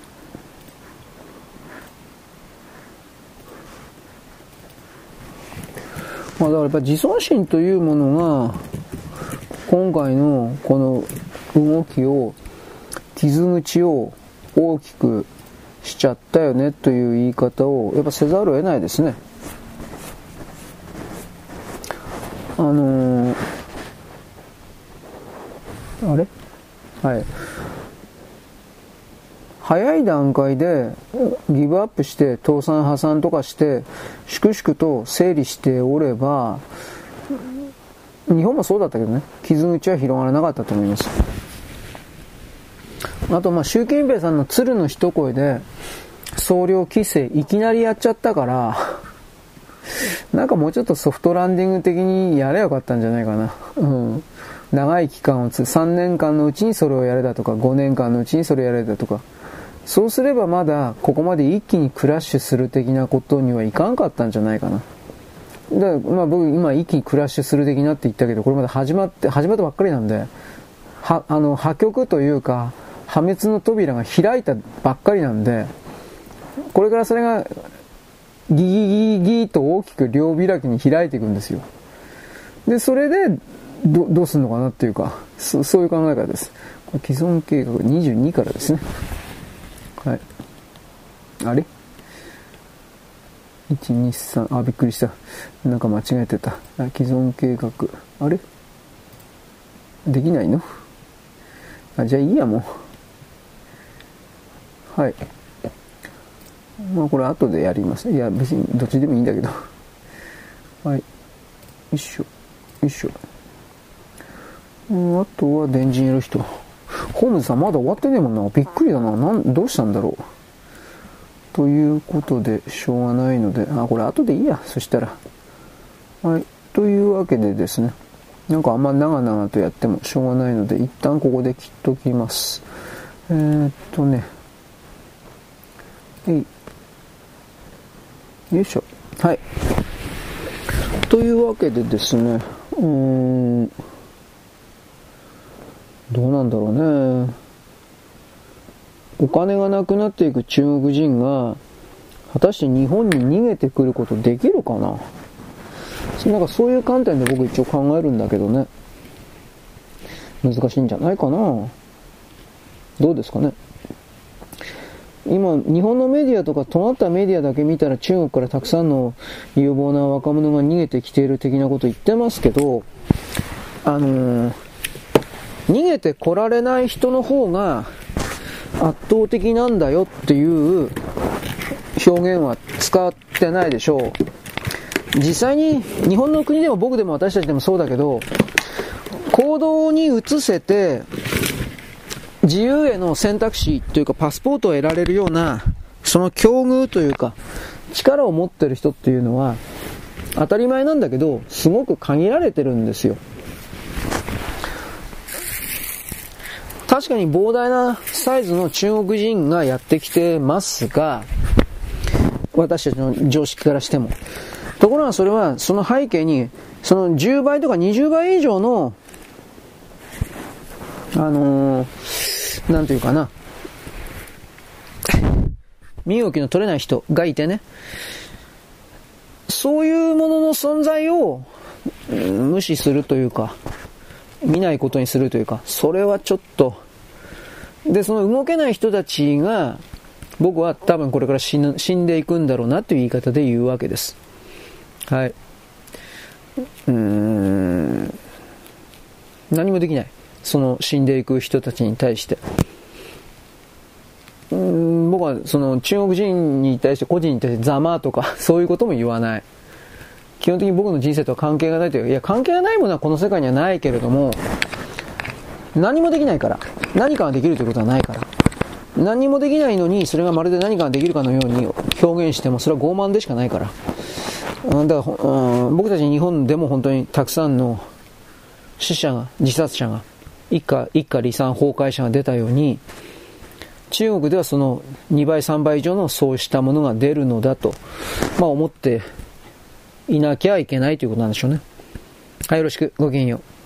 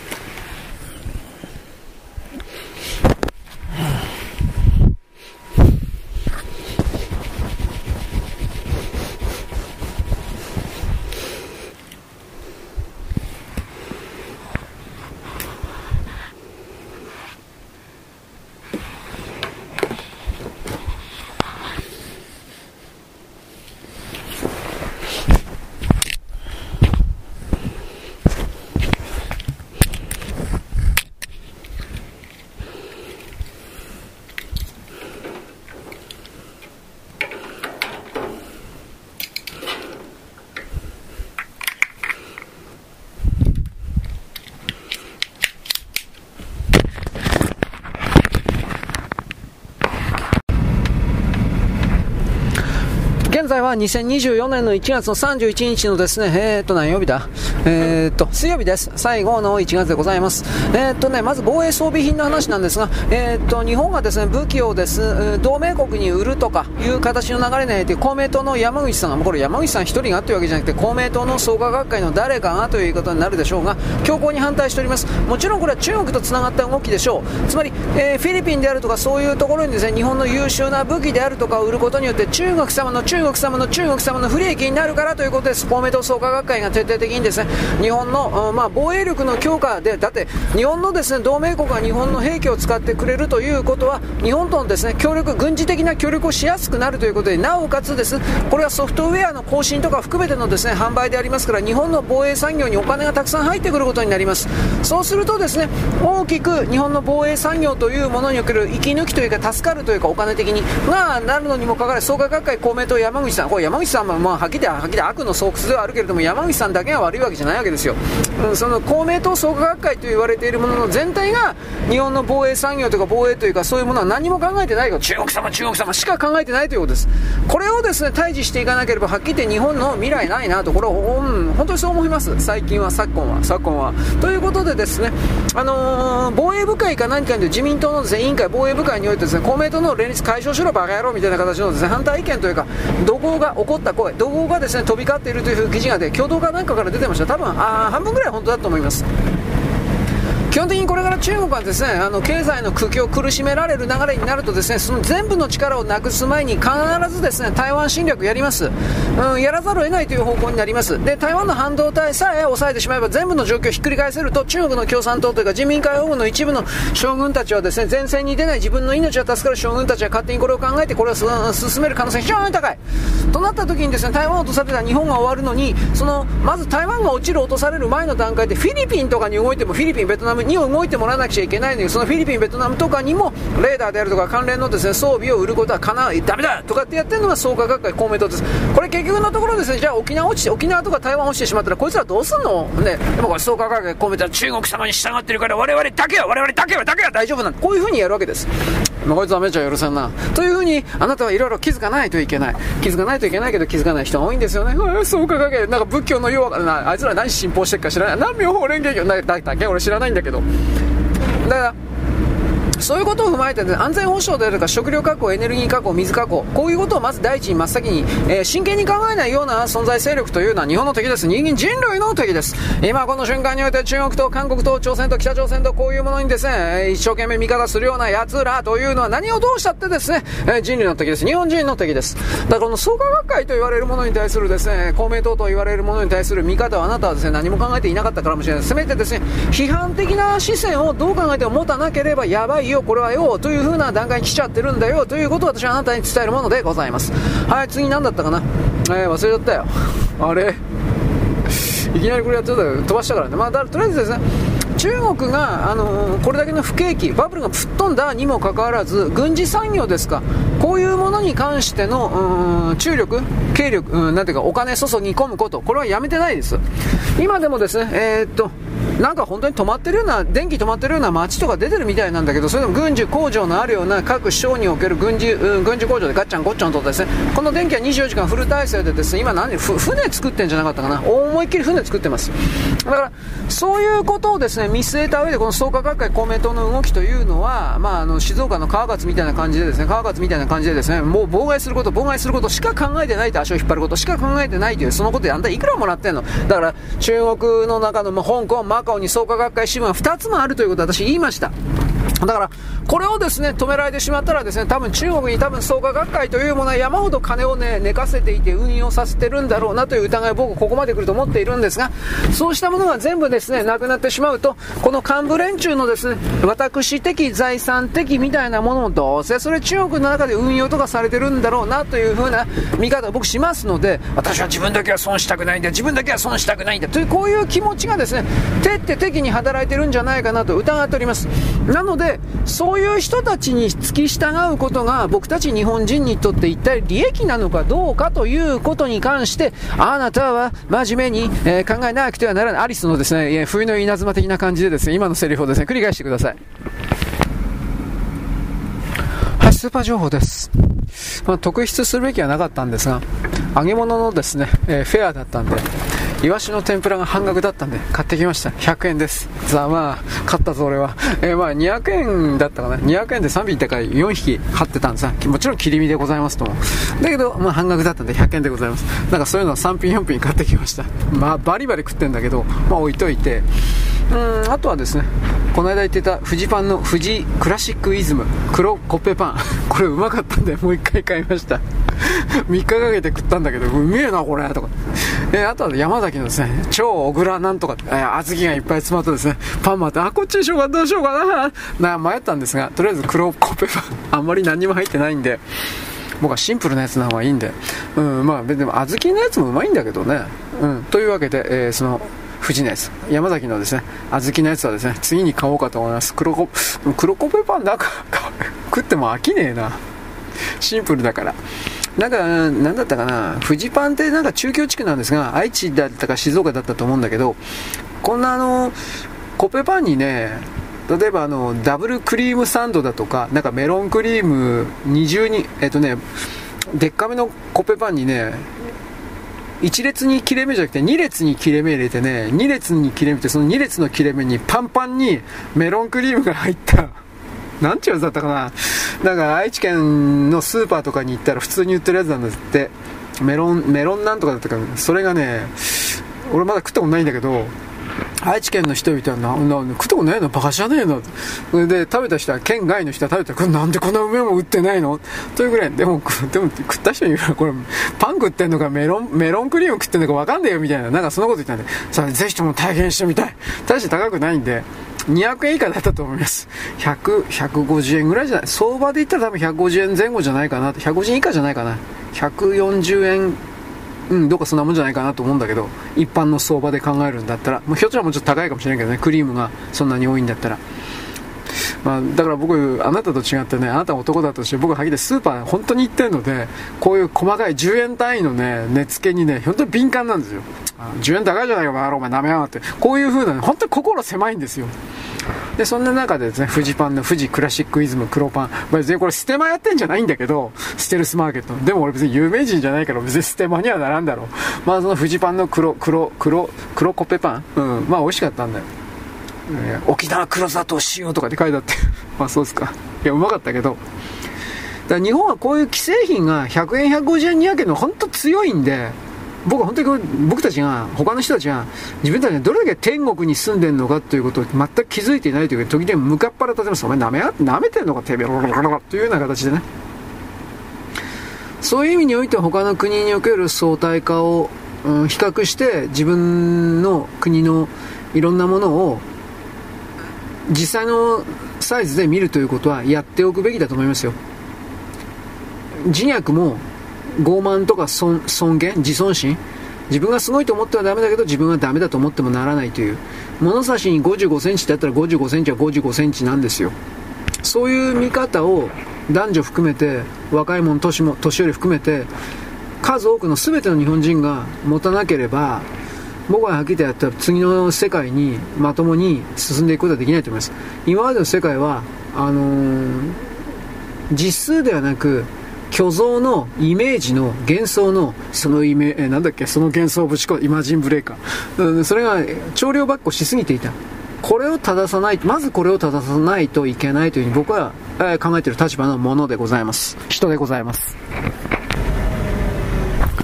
はい、次、えー、っとね、高崎市あ、群馬県高崎市のですね、どっかの公園の朝鮮人、徴用工がどうしたこうしたの違法建築物、違法建築石碑か何か、これに関してですね、もう撤去始まってんだったかな、始まる前なのかな、強制代執行で、最高裁裁判所まで言ったらダメだよ、この撤去だ。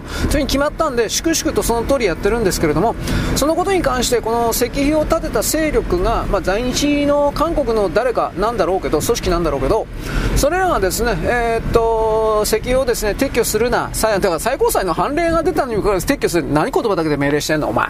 というふうな、撤去するな、というふうなことでですね、なんか、ぼ、募集、募集じゃなくて、記名？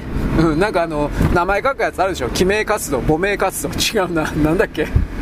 まあ、とりあえずそれをですね、全世界から集めたそうです。ね。このこれ石油は提供してはならないんだ、ドラーというようなことを集めて、それは何人集めた？全世界からなんと240名も集めた。240名なんかいないのと同じだよ、バーガー。えー、応募、応募名。なんだっけ？これ忘れちゃったよ。日本語もダメだな。全然覚えてない。あの、まあ、とりあえずね、の名前を書くというのはですね、名簿、応募、ね、あれなんだっけ？まあそれをやったら240名集まったそうです。240名しか集まらなかったそうです。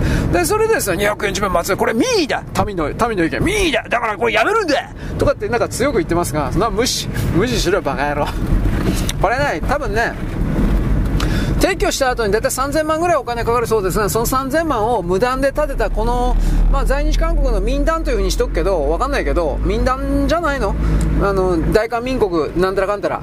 だからこいつらにですね、請求するって言ってるから、で、請求する当然の権利があるんですよ。強制代執行において、最高裁の判例まで出て、違法建築物で分かった犯罪だったんだから、で、強制代執行して3000万かかって、人件費とか全部3000万かかって、それを、えー、請求した時に、嫌だ、払えませんとかってやっても、あ、じゃあいいですよ。じゃあ代わりになんかあの、あなたたちの持ってる財産を口座凍結とか没収しますから、と、法的に粛々やられたも、粛々と進められても、おそらく反対できないんですよ。異議申し立てみたいなことはきっとするかもしれんけど、でも多分これ通りません。普通の常識で考えてね。じゃあどうなるかというと、その3000万、要は払いたくないんですよ。金ですよ、こんなもんは。なんか勘違いしてんじゃないの？金だよ、このあいつらは金以外で動くわけねえだろ、お前。金で、うわーとかって言って、日本悪い、日本悪いとか言ってやったらですね、金になるからやってたんですよ。それら、あいつらの背後にどうせ中国いるんじゃないですか？北朝鮮か中、まあ、両方入ってるんじゃないですか？北朝鮮か中国、極左。こういう者たちが金出して日本国内に送るこういう分断工作、政治工作やってですね、で、中国から金もらえるからこれやったんですよ、どうせ。で、それは失敗した。で、中国が結局もう中国、北朝鮮は逃げてるから、この大韓民国のと決めるけど、こいつらが、その3000万肩上がりしなくちゃいけないという、もう最後のステージ一歩前に来ちゃって、それは嫌だ、金は払いたくない、もらうのは嫌だけど、払うのは1円だって嫌だ、というふうな奴らだから、まあ結局ですね、ごねてる。うん。金払いたくない。金だけ。政治的思想なんかないないない。ゼロゼロゼロ。な、何もね。だそういう人たちなんだと大きくはあのあなたこういう風な考え方した今までしてなかったけどそれこの考え方をね採用してくださいというかねともう獲得してもらわないと困るよいやしくもいみじくも僕の配信を聞いてるあなたであればこのですねザ大原則働かない。だが金くれ。働かない。だが金よこせ。お前のものは俺のものだ。俺のものは俺のものだ。絶対に。こうこのこうしたですね。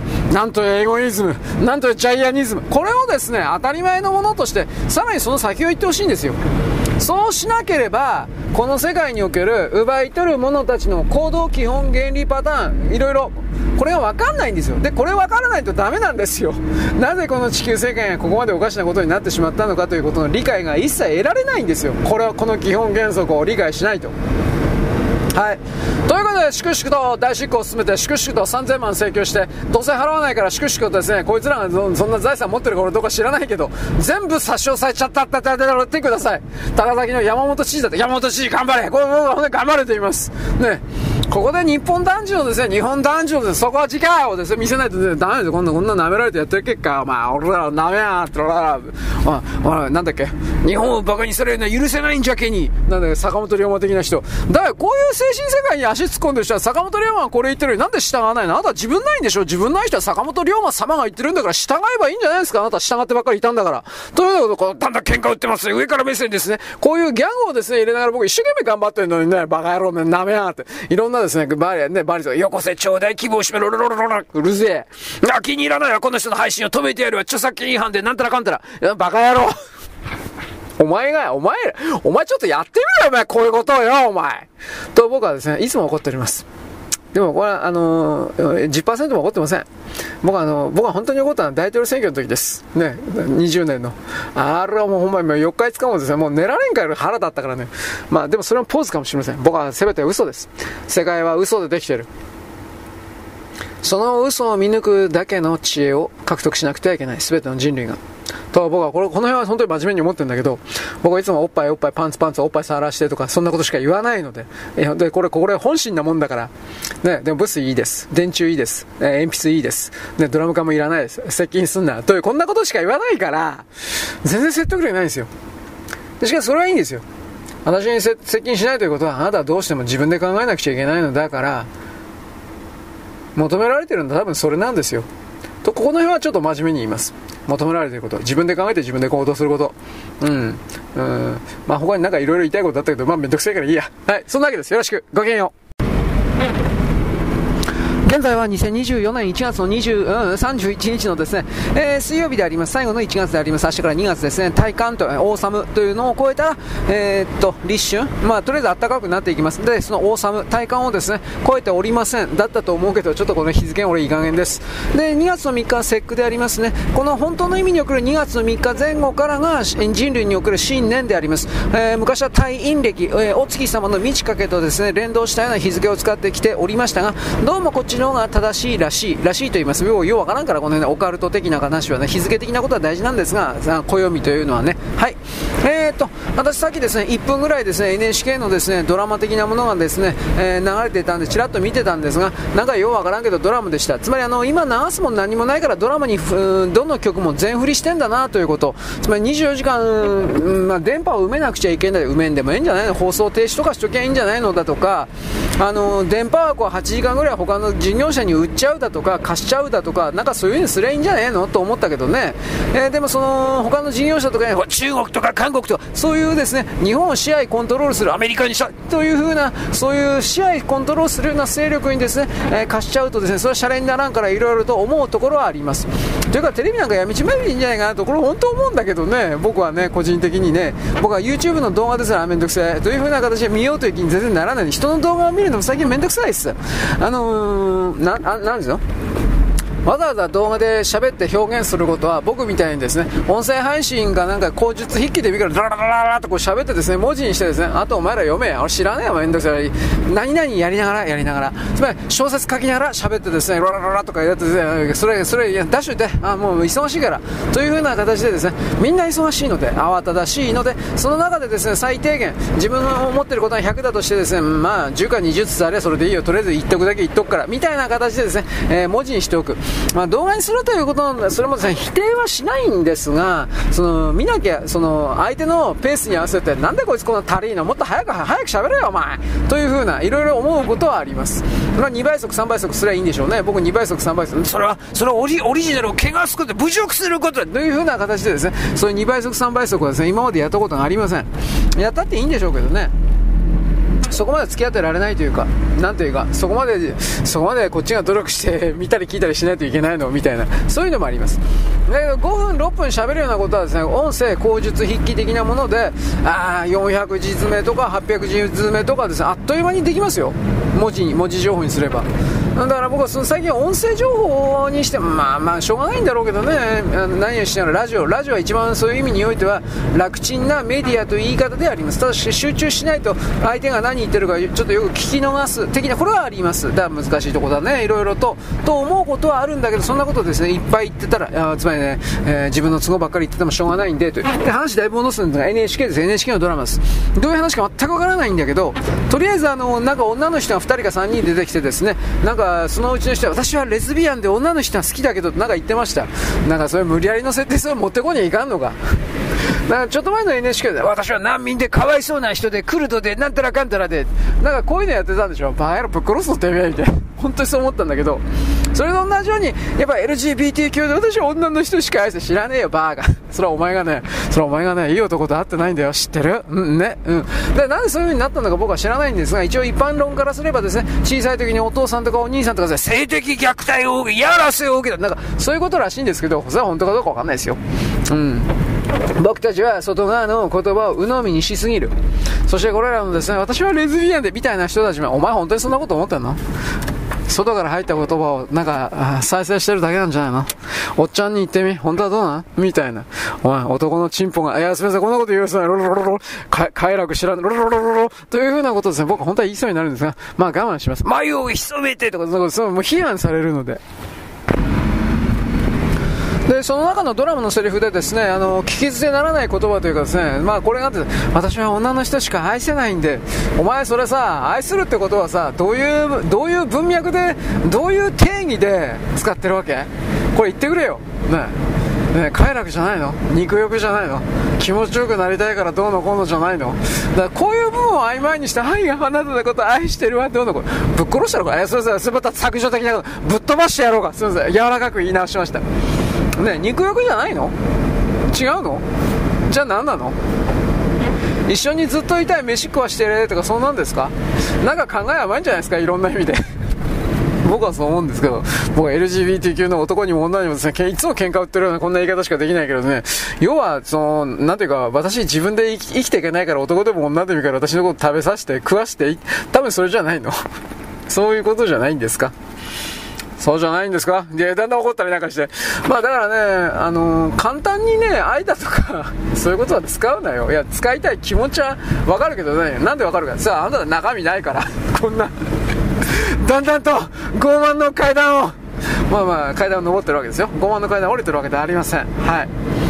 うん、まあ言ってる役者さんもなんとなく言ってるだけだろうしね、仕事だから言ってるんだろうけどね。うん、なんか言葉軽いよね。本当に軽いわ。それは、あなたに中身がないからだよね。そ、そこまで言うし。まあいいです。つまりあの今風の時流を追いかけてるふりをしてそうではなく今風に人々を洗脳コントロールし合い強度を教え導く。どうですか？共同ですよ。というふうな形のですね我々が人類を導くのだ我々が国民を従わせるのだ。我々が国民をなんだろうね調教するのだ。だ多分そうでしょ？調教だとか調律だとか。ねピアノでプインポンポンとかなんかやってるでしょ？あの人がいないとねいいピアノの音が出ないんです。それと同じ。いい人間というのは我々 NHK が作るんだ。赤いレッドがなんか言ってるね。だからそういうのやめろよ。本気で。それ本当嫌いだ俺。僕は嫌いだなそういうのって。なんか森田健作風に。全然似てないけど。と思ったわけです。いろいろな人々がいろいろな考え方を持つ。それが多様性です。それが野蛮であろうが暴力的であろうがエロかろうが。少なくとも公の器の中で人々お前を殺すみたいな、こういうことをしない限りにおいては、それは自由な状況でその人の器から、そのような精神情報の精神的発生を行わせておかなくてはいけない。私はこのように考える。多くの人々は僕と同じようにバカなので、自分で物事を考えれば、まず男は何か、女とは何かみたいな定義、そこから考えることもしないので、言葉の定義。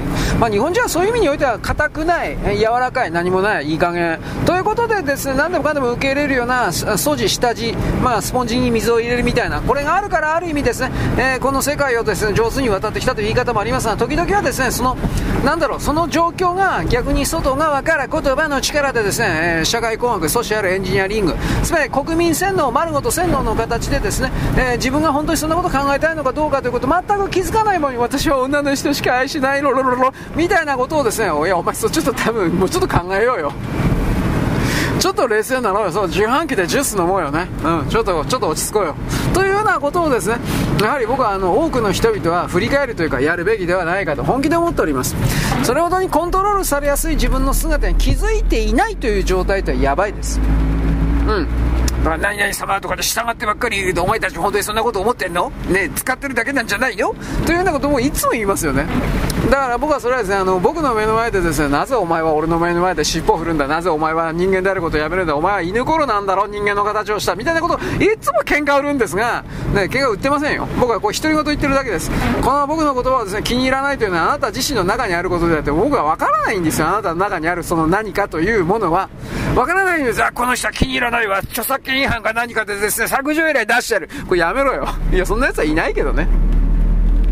そんな面倒くさいこといちいちやってる奴いねえよ、お前。僕はあなたたちのこと信じてますよ。と一応言っとくけどね。と、こういう風に信じてますよと言って、裏切るんですよ、裏切る。僕裏切ったな、父さんと、なんだったっけ忘れちゃったけど。えっと、えっと、薫君裏切ったな、こう、これです、これです。そう。えー、っと、と、父さんと一緒で僕を一緒、僕を裏切ったんだ。な、なんだったかな。エヴァンゲリオンでなんかとりあえず、なんか後半の方。はい。えー、クラシックが効果的に使われておりました。何番、何番だったか忘れちゃったけど。えー、シューベルト違うな。あれ何だったんだろう。まあ、えー、ベトーベン違うな。まあいいや。何でもいいです。そういうわけでですね、えー、エヴァンゲリオンの裏切ったのは大変だったなという話です。えー、あれ殺しちゃったんですよね。だ、確か、もう覚えてない。すいません。もうもうちょっとアニメファン真面目にやればいいですね。アニメファンじゃないんで、俺、ま、申し訳ないけど。だからスパイファミリーがどうとか全くわかんないんで、わかろうという気もないけど。というわけです。はい。あの、外からの言葉をですね、簡単に受け入れるな。これでよろしいでございましょうか。はい。よろしく。ごきげんよう。現在は2024年1月や方、2月の1日のですね、えっとね、木曜日であります。今日から2月ですね。えー、っとですね、能登半島地震から1月1日でした。ね、ちょうど一月が経ったので、北国新聞が、えー、っとね、極大特集というか全力特集をやっております。まあ、はっきり言って地元でですね、地元の新聞社でございますから、ずっと毎日毎日ですね、特派員が現場にですね、張り付きの状態になってますんで、正直言うけれども、他の全ての全国紙よりも圧倒的に、えーなんだろうね、現地の声を伝えているというか、そういう感じになってます。こういう時はやっぱ地方新聞は強いんだなと思います。電子版かなんか全部読めます、確か。電子版も一部これ開放してたんじゃなかったかなと思うけど、その開放してたのは北国新聞じゃなくて富山新聞の方だったかもしれません。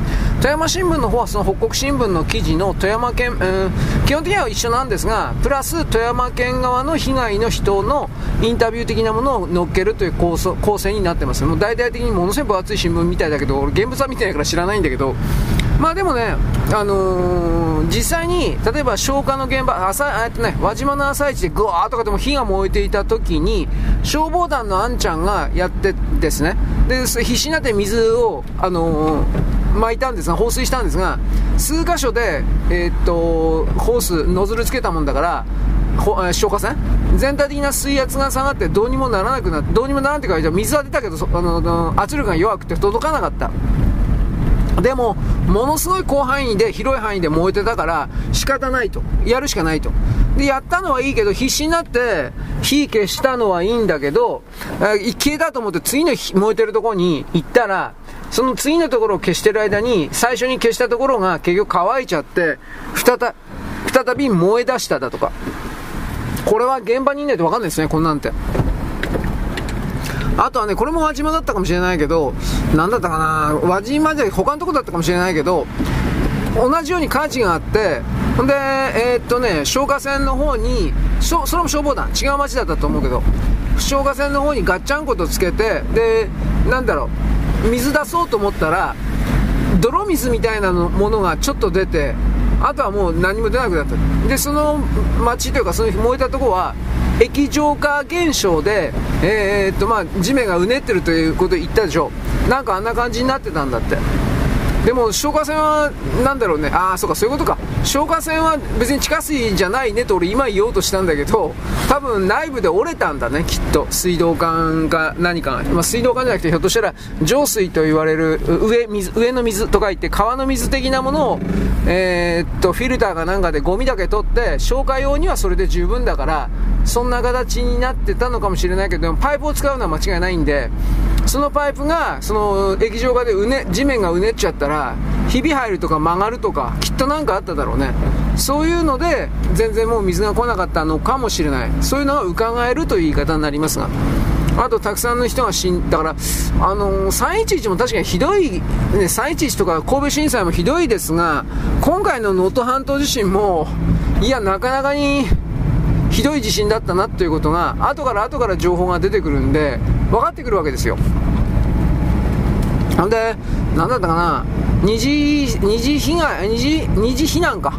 一時避難所から二次避難で富山県とか福井県に逃げてきた人が、やっぱりあの、よく手配ができてないもんだから、いろいろトラブルがあっただとか、二次避難所に行ったけど、一人ぼっちなもんだから寂しいからやっぱり元の避難所に帰っただとか、周りに誰も知ってる人はいないから、それは年寄りの人だったと思うけど、それはしょうがないかなと思うけどさ。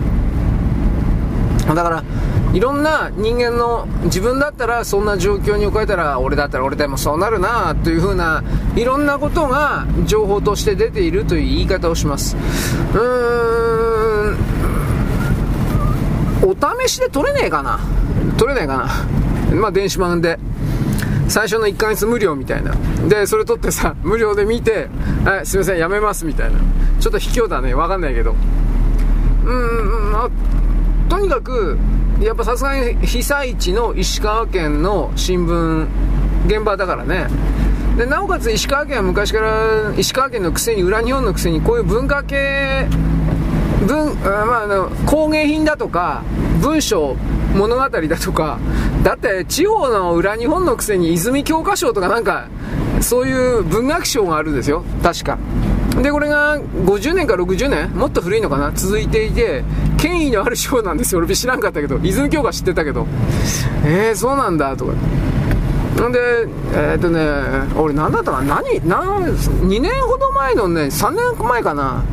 あの、泉教科書もらったやつの SF なのかどうなのかわかんないけど、それがすげえ設定だなとか、なんかそれを、なんか覚えてるわ。物、物が燃えにくい世界。火は、火つけてもなかなか、なん、すべてのものが、紙、紙切れにしたって、石油にしたって何しても、火つけても、なかなか煙でくすぶって、燃え、燃えてくれない世界。なぜそうかって言われても俺弱る、弱るけど、それは小説の話だから。で、そこで起きるような悲喜劇というか、なんか人間の内面をほ、えー、かなり深くえぐったような、あまあよくわからない。泉教科書ってそもそも何目指してるのか知らんけど、芥川賞が、あの、なんていうかな、あの辺よりは、はるかに文学に関して真面目にやってる賞。うん。だから、なんだろうね、しょうま、えー、っとね、商業主義に走ってないから余計そんな風になったんかな。そんな言い方になるのかな。と言いながらですね、これまたあの北国新聞って裏日本のくせにね、文芸誌出してんって俺知らんかった。それやってけんの？と思ったけど。1年にね、4回、機関誌、機関誌、春、夏、秋だったと思うけど、え春え4回だったかな？3ヶ月に1回かあやばいそれ機関誌か。うんあの季節監視あの機関誌で何だったかな？北国、北国文化だとかっていうですね、分厚い分厚いその文芸春秋みたいな、ちょ、そこまでいかんか。文芸春秋の半分ぐらいになってたのね、全部文芸、びっくりして、そんなもん今成立すんのかいと思って。えー、小説宝石だとか、なんかほら、全部小説のなんかちょっと文芸春秋っぽい熱いのあるでしょ。あんなんてもう一切ないと思うんだけど、今この日本には。昔はあんなんで小説家とかだとか、えー、っと、小説宝石？あとは、文学界。あ、文学界は今でもあるよね。だって俺たまに見るから、文学界。文学界とか。あと、あと何かあったような気するけど、まあ、とにかく山ほどあったんですよ、昭和の時代、そういうの。俺、ちょっと見て、そういう時代が、ね、一緒の本屋に行きたかったなと思うけど、ね、あったんですよ。今は全くないから。お前こいつまだ嘘ついてるよ、ニヤニヤみたいな、こんな感じで、そういう情報に関して、ま、またこう人騙しやがって、もうこうこういう風にしか僕思ってないんだけど、まあ、とにかくそういう形でですね、国国新聞が地方新聞のくせに、もう、この言い方や地方新聞のくせにそんな文芸誌やって、それどれだけ売れんの？でも、やってけんと思うんだけど。だって北国新聞ってのは北国新聞と富山新聞っていうの合わせて37万部しか売れてないんですよ。37分には鹿がつくだろう。どう考えたって。その37万部のの読者だからそれは買ってくれる人1万人とか2万人もいないんじゃない ?1 万人もいたら大したもんだよお前。うん千うん千人の世界じゃない？多分北陸3県しか知らないんじゃないかな。その北国文化っていう機関誌って。俺同人誌かと思ったもんだって。本屋で取り継いでんのそれとかって思ったもん。あの新聞販売店とかそういうところだけでなんか注文して届けてくれるようなそれかなと思ってたんだけど一応本屋にあるらしい。ええー、そんなん東北だとか北海道だとか九州だとか四国だとか関東だとか中京だとかそんな本屋ないんじゃないかな。それもそれはきりやないけどね。あのちょっと前にあの福井県にある政治雑誌。これも これも俺は全然知らなかったけど、ね、稲田のことをボロクソに叩いてたさ、雑誌。えこれも1年4回か。なんか、それも30年か40年か 続いてるという。なんか、裏日本バカにできねえというか、なんかあるんだよね。きっとだから僕知らないけど、新潟だとか、なんかきっといろいろ、え、地方コミュニティ雑誌？どどういう意味かわかんないけど、きっとあるんだろうね。でも、地方で文芸雑誌っていうのは本当に聞いたことないよ、俺これ。本気でよくやってんなと思うわ。でもこれがあったからあ北国文化があったから確か磯田道明さんの武士の家計簿は北国文化で連載してたんじゃなかったかな。気のせいかもしれん。北国文化で連載していたか北国新聞の新聞連載かどっちかなんですよ。確かそんな感じで。武士の家計簿うん武士の家計簿でよかったと思う。で映画になりましたよね武士の家計簿って。あのー、そうでそれで磯田道文さんは思いっきり有名になったんじゃなかったっけ？武士の家計簿から。まあ本当はあの武士の家計簿の前にも昔の侍の日常生活お金に関するようなことを書いたような作品は結構あったんですよ。具体的に言えばあの昔の元禄畳奉行だとかなんかそういうの結構あった。元禄畳奉行日誌だったかななんかそんなそんな当時の武士が日記書いてたんですよ。それが残っててそれを現代語訳しただけのやつ。元禄畳奉行じゃなかったかな。俺覚えてないけど。それがまた本当にリアルでねあ金ないんだなみんなとかなんかそうそういうの。日本じゃそういう意味で日記残す人は残すんで、まあ、昔紙貴重品だからうーんまあどうかね。全部が残ってなかったかもしれんけどね。わからんけど。まあ置いといて。北国文化も置いといて。まあとにかくですね。えーっと能登半島地震から1ヶ月。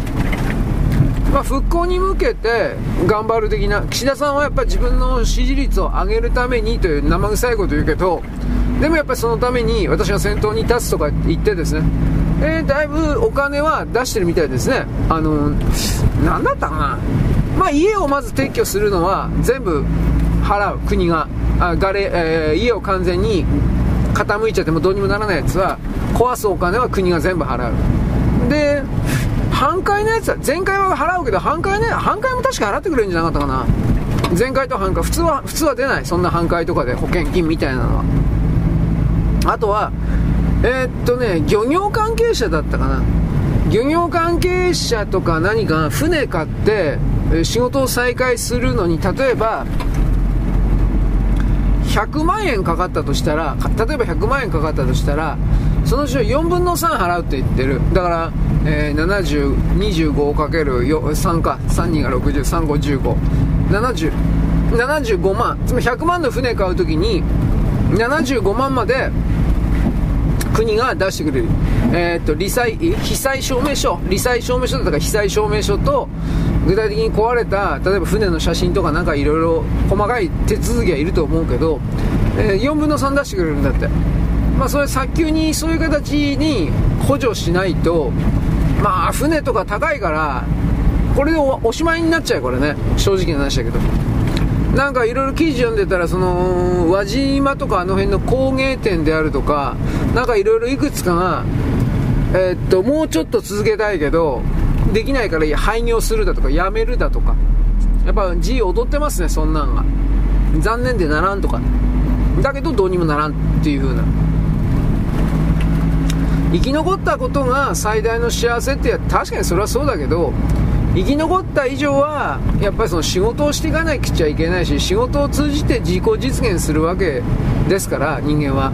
やっぱそれができない奪われるっていうのはやっぱきついだろうなというのはそれはなんとなく分かります。まあ、だから死んじゃダメなんですよ。あの漫画家さんのことはあんま悪く言っちゃダメだけどあのセクシー田中さんのあれかあの人名前忘れたけど。やっぱ死んじゃダメなんですよ。歯食いしばって生きてあの作品で見返す漫画家さんだからね。作品で何か見返すということを通じて私は負けないみたいなメッセージを結果としてあの多くのはっき読者は多いですから多くの人に渡すことによってあのおその読者の人々を含める日本人に前向きに前向きに生きるというか立ち向かって生きるというか、えー負けないというかなんかいろんな言葉あるよね。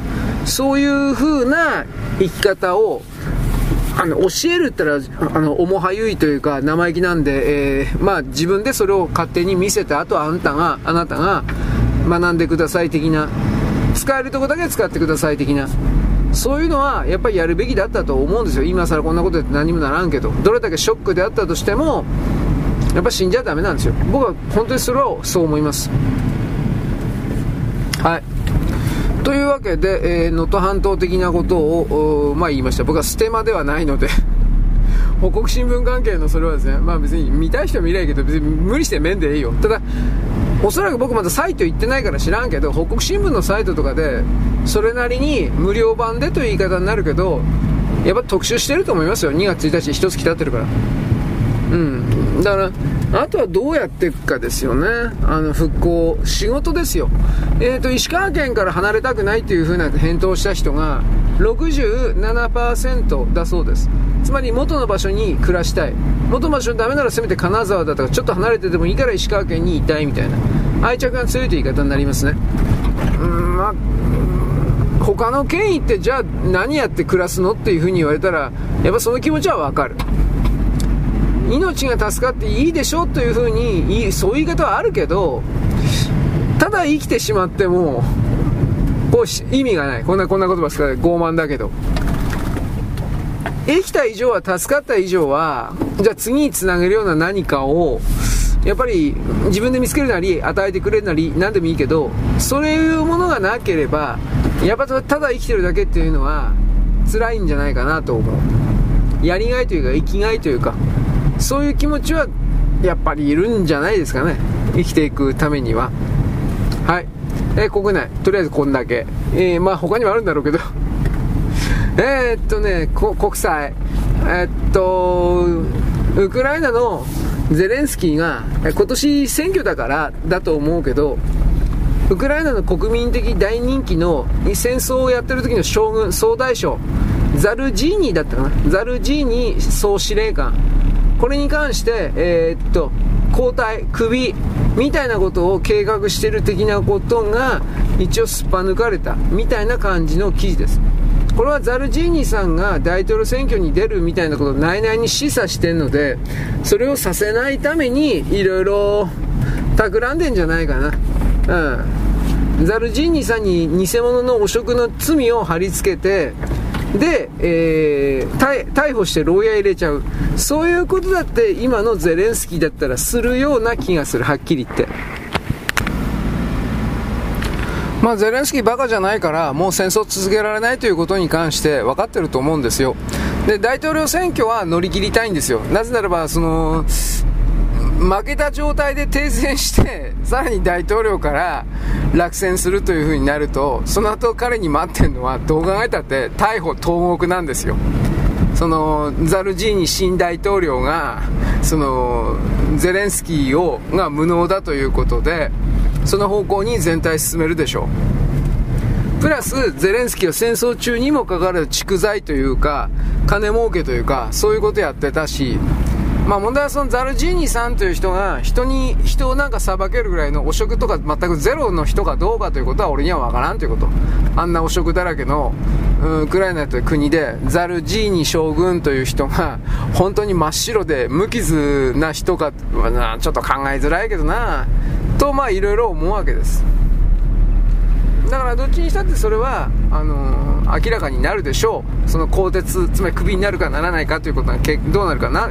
イギリスとアメリカはザルジーニ将軍を、あのー、辞めさせるのは懸念。これを表明した。協力しないぞみたいなことを表明した。だけど、うん、さっき言ったように選挙で勝ちたいからザルジーニをどうしてもその選挙には出させないみたいなこういう謀略はしたい。やりたい。だから、うん、まあ落としどころも何も多分なんかそういう方向に行くような気するけどね。でゼレンスキーが大統領選挙に出て勝つという対抗馬ほぼゼロの状態で。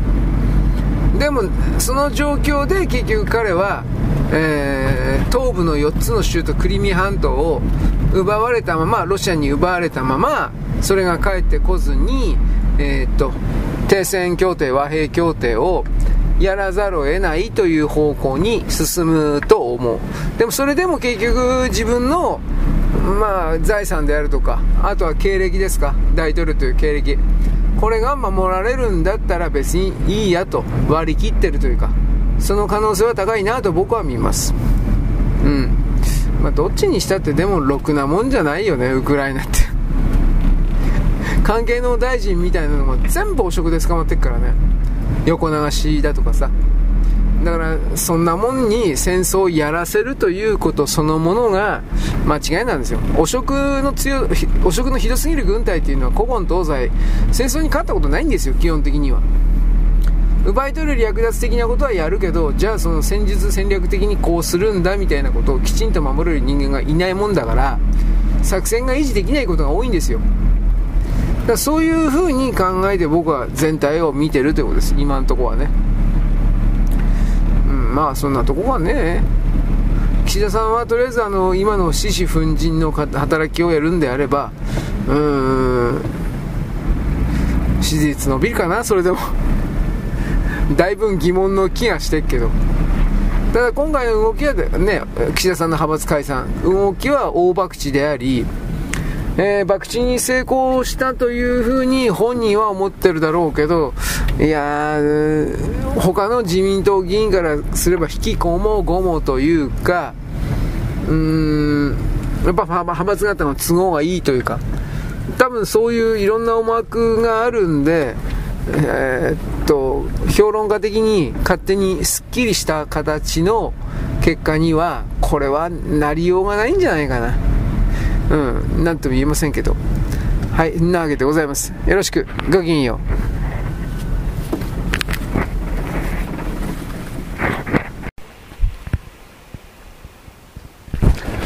現在は2020、えー、っとですね、4年の1 2月の1日ですね、2月1日です。1月30日なんですけれども、FOX ニュース、あ、違う違う、あの、まず、極左、左、ニューヨークタイムズだったかなあ、ブルームバーグですね。1月30日です。トランプ大統領が、えー、っとね、ノーベル平和賞候補に上っているとしました。受賞の理由はアブラハム合意の成立だというふうに FOX ニュースが伝えた。ややこしい。これです。FOX ニュースがこっちを伝えた。そしたら、次の日の1月の31日に、あの、トランプ大統領は台湾を放棄するだろうとブルームバーグが伝えました。もちろんこれは情報戦です、はっきり言って。もちろん騙しです。あの、ブルームバーグの方がという。結局これは中国が仕掛けているという言い方をまずします。なぜならば昨日中国、習近平さんはですね、えー、っと、なんだっけ？トランプ大統領が当選すると、彼は台湾を放棄する可能性があるとわざわざ言ってます。で、その、その前ぐらいの段階で、2日ぐらい前かな、これもニューヨークタイムズかどっかだったと思うけど、あのー、バイデンと、バイデン自称大統領と習近平が会談した、去年の11月だったか、米中首脳会談、APEC かなんかの時の米中首脳会談の時に、えー、っと、中国は、今回はその、今回はというか中国は、2024年の大統領選挙には介入しないと。いうふうなことを言いました。つまり過去には介入していたというふうに認めたということになりますが、認めたんですね。で、そういう言い方で介入しないと。でも介入しないと言って結局介入しますよ。まあ、いずれは嘘つきなんで何言ってんだと思うけど、結局これも情報戦です。つまりそのタイミングで言うことで、えー、いわゆる中国は、いわゆるトランプ大統領を当選させることを決めたんだ的なあくまで印象工作なんだけど、それをまず振りまいて、そしてトランプ大統領が当選した暁には台湾をあ中国に手渡すだろう、放棄するだろうという印象を持たせたい、認識を持たせたい一連セットになってます。で、それの流れの中で、えー、ブルームバーグがこういうふうに言った、トランプは台湾を放棄するだろうという方向が全く違いますね。気づかないといけない、これに。全部、こんだけ極端なやつは全部騙してる、基本的には。2016年の段階でトランプ大統領っていうのは、中国は一つという合意にアメリカがこだわる必要ないと言いました、言ってました。で、辞めた後というか退任した後ですね、パンピオ国務長官が台湾訪問いたしまして、米国の台湾防衛の覚悟を見せたわけです。しかし、基本的にはこの姿勢は間違いなく変わんないです。それにもかかわらず、こういう風な騙しの工作が仕掛けられているということを考えないといけない。台湾有事というのは基本的には日本有事です。これは安倍首相が言いました。だけどアメリカにとってですね、あのー、台湾有事はアメリカ有事ではありません。これは日本にとっては台湾有事は、あの、間違いなく、あのー日本の有事なんですが、国家存亡の危機なんですが、アメリカにとっては違います。つまり、米軍を直接陸軍で派遣してまで介入するかというとしません。あのー、海軍を出すぐらいはするけど、ミサイル飛ばしたりはするだろうけど、偵察機だとか、陸軍を例えば展開して、そしてあの、台湾を例えば占領しているような中国軍を追い出すだとか、そんなことはしません。だから、僕たち日本はこの台湾防衛というものに関して、あの、米国を正直言うけどあんまり当てにしちゃダメなんです。で、当てにしちゃダメなんだけど、じゃあ台湾取られてもいいかって台湾取れたら日本は終わるんです。日本のあの水上、海上航路っていうか、輸送網が完全に中国によって支配されることになるので、あの、で、トランプ大統領というかアメリカは何を危惧してるかと、一重に半導体です。うん。あのー、半導体産業が、あの、結局、ちょっと待って。中国に取られちゃったら、アメリカの発展というものは正直言いますが、終わるんですよ。ぶっちゃけ。というか正確にはこれ西側の発展が終わるということになります。少なくとも現時点では。だってまだいろんな生産工場というものが、えー、っと、その、アメリカの国内にはないんで。じゃあどうなっていくのかというとですね、これを今んところは守らなくちゃいけない。で、まあ、とりあえずトランプ大統領の周辺というのは、いわゆるあの、国防長官と安全保障担当補佐官というのは、あの、台湾をよく理解している人物を当てないとですね、いざ台湾有事が起きた時に、見捨てるというか、いいじゃないかこんなもん、というふうになってしまう可能性があるで、これは、まあ僕たち外国人なんで何かできるとは何もできないけど、その台湾を知っている人間を当てておかないと、ちょっとやばいよねっていうこと。これはちょっと覚えておいてほしいですと一応言ったけど、僕たち何もできないけどね。んで、トランプ大統領は過去のインタビューでもですね、台湾の救援に軍事行動を起こすかと質問されたときに、あの、土壇場までそうしたことは曖昧にしておくことが交渉術の奥義だろうというふうに言いました。これは別にあの、なんだろう。当たり前のことを言ってるわけであって、その台湾に対して見捨てるだとか、中国に対して味方するだとか、そういう意味で言っているわけではありません。当たり前のことを言ってるだけです。しかしこの部分を、いわゆるあの、米国の中の中国から金もらってるパンダハガーと言われてる人たちは、え、やっぱりトランプ大統領は台湾を見捨てるんだみたいな方向で当時、大きくわざとミスリードをしていました。あの、米国の中におけるですね、日本においての朝日、東京、毎日みたいな感じの記者というのは、もう僕たちが想像する以上に数いるし、想像する以上におかしな言論をいっぱい出してます。自国の国の安全保障というものなどどうでもよくて、本当の意味で彼らも愛国心がなくて、なんだろうね、彼はやっぱりその統一戦線とか、コミンテルンとかインターナショナルとか、その共産主義の理想的なものに忠誠を誓ってるんだろうなというおかしな言論が、やっぱり山ほど出ます。彼らの言うような、いわゆる自由というのは、要はあの自分たちのわがままを実現させるために他の人たちは犠牲になれっていう風な、その構造しか持ってないので、このことに、この詐欺にアメリカ国民が気づかない以上はどうにもならんのじゃないかなと僕は思う。はい、次。えっ、ー、と、ちょ、この前、ミャンマーおかしなこと起きてると言いました。ミャンマーのね、国軍がだいぶ弱くなってるっていうふうな言い方したんですが、ミャンマーの方も切り返しがありましたと。あの、昨日なんですけど、1月31日です。ミャンマーの国内でですね、あの、非常に名前、悪名高いギャング団のボス、首領ですね。この3人を、3人とこれらのボあ下の幹部7名を拘束、逮捕しました。で、チャーター機で、これを身柄を中国に引き渡しました。これどういうことかといえば中国人マフィアなんですよ。中国人マフィアがミャンマーの中で山ほど好きなことやってるわけです。うん、まあ、それと合体したような、まあ、ミャンマー人もいるわけですが。で、まあ、とりあえず、中国に送り返したわけで。で、この時に、マフィアを送り返す時に、中国の軍隊から、人民解放軍から特殊部隊が1小隊ぐらいかな、え結局展開されて、まあ、いい、なんていうかな、取り返し戦、つまり武力衝突的なものが起きるかもしれないと中国は思ったんで、それをやったということなんですが、ミャンマーで暴れまくったこの中国のギャング団というのは、詐欺だとか外国人誘拐だとか人身売買を山ほど繰り広げてきました。で、そのことによってもちろん中国のですね、商品価値が大きく下がったという言い方になります。ね、結局ですね、拠点はミャンマーの北東部のですね、中国との国境線に、ありますですね、ラウカイン州というところがあるんですが、ここでございます。で、このラウカインというのはもともとは貧しい人がいない僻地でございました。で、でもね、無法地帯がですね、気づいたら、これらの中国の資本と呼び寄せるような、このマフィアたち、中国のマフィアたちが基地にいたしましてですね、で、気づいたら、あの、ボンボンと、そのビルが建つような場所になっているというふうな高層タワーで歓楽街、売春宿であるとか麻薬であるとか、あと中国人相手のカジノだとか、もうとてつもなくお金がですね、えー、はい、入れ込まれた結果場というか、カジノの街というか、そういうものになってました。まあ結局中国人っていうのは本当に台湾人もそうなんだけど、博打が大好きです。で、このことをやっぱりその知ろうとしないから、彼らの本質というものをちょっと見誤ってしまうという日本人が多いかなという言い方ですね。で、9月の6日の時点で犯罪容疑の1300名近い人間がとりあえず中国に引き渡されています。中国に強制送還されています。で、そのうちにですね、この今3人の軍人の派閥のですね、ボスというか、これはですね、名前もう分かってます。超、えっ、ー、とね、義超人、劉国、劉国母、あ、劉国美かな？劉国美。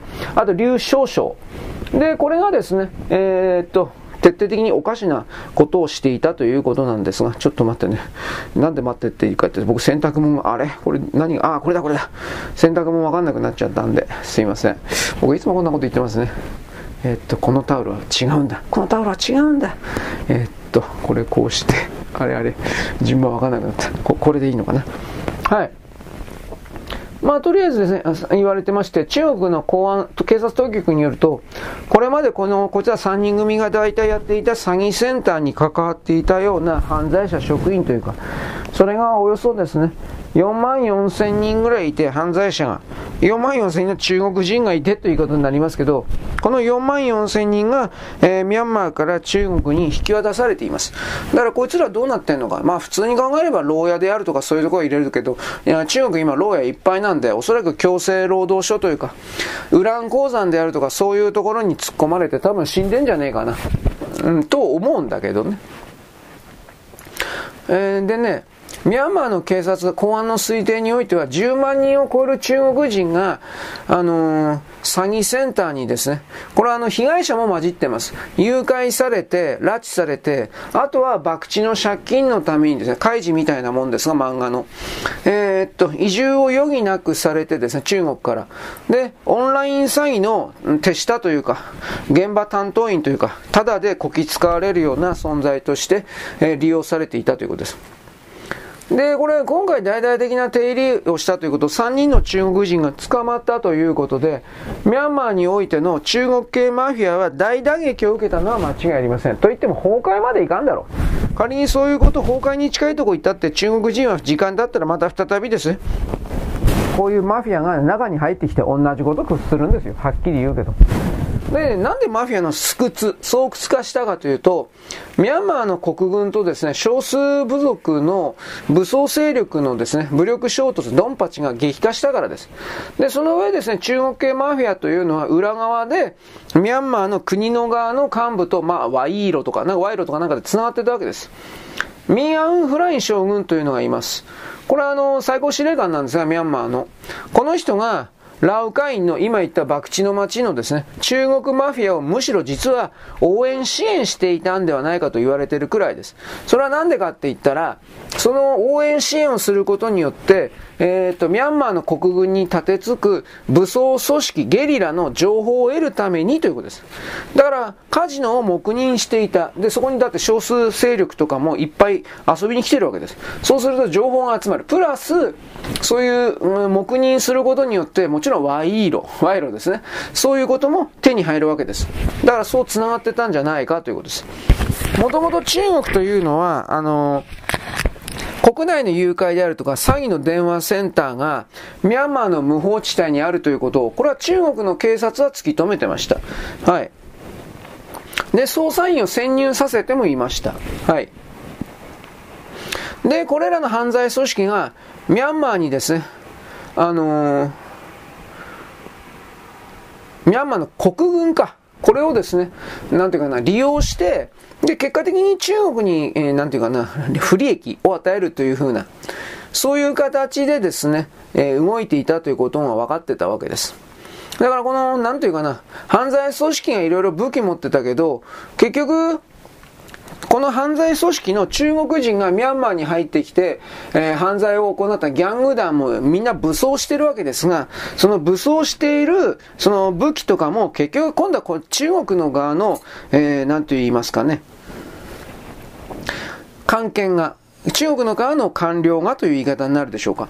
これが武器を渡していたということが分かったんで、結局これは共産党の中の人民解放軍の中の、えー、誰かの汚職というか、今あの中国の地方共産党を含めていっぱい全然みんなお金ないのでどんなことでも悪いことしてるっていうふうなことを言ったけど、それらの一環で多分、うん、たくさんの何かが武器とか含める何かが流れちゃってたんだよね、これ。ということが明らかになってます。うん、まあどうなんだろうな、これ。まあこの両国の関係の汚職が犯罪を、このミャンマーと中国にまたがるですね、犯罪を助長したのは間違いありません。ミャンマー軍が麻薬カジノを黙認していたという形になっているからです。で、このような関係によってですね、いわゆる中国人マフィアはミャンマーにおいて、犯罪のビジネスネットワーク作っちゃってですね、で、なおかつその金を使ってカンボジアの鉱山経営とかカジノに出資していたということ。で、それ、で、さらにお金儲けて、ミャンマーとラオスとカンボジアとタイとベトナムにまでまたがるような広範囲な巨大な犯罪ネットワークを構築していたということです。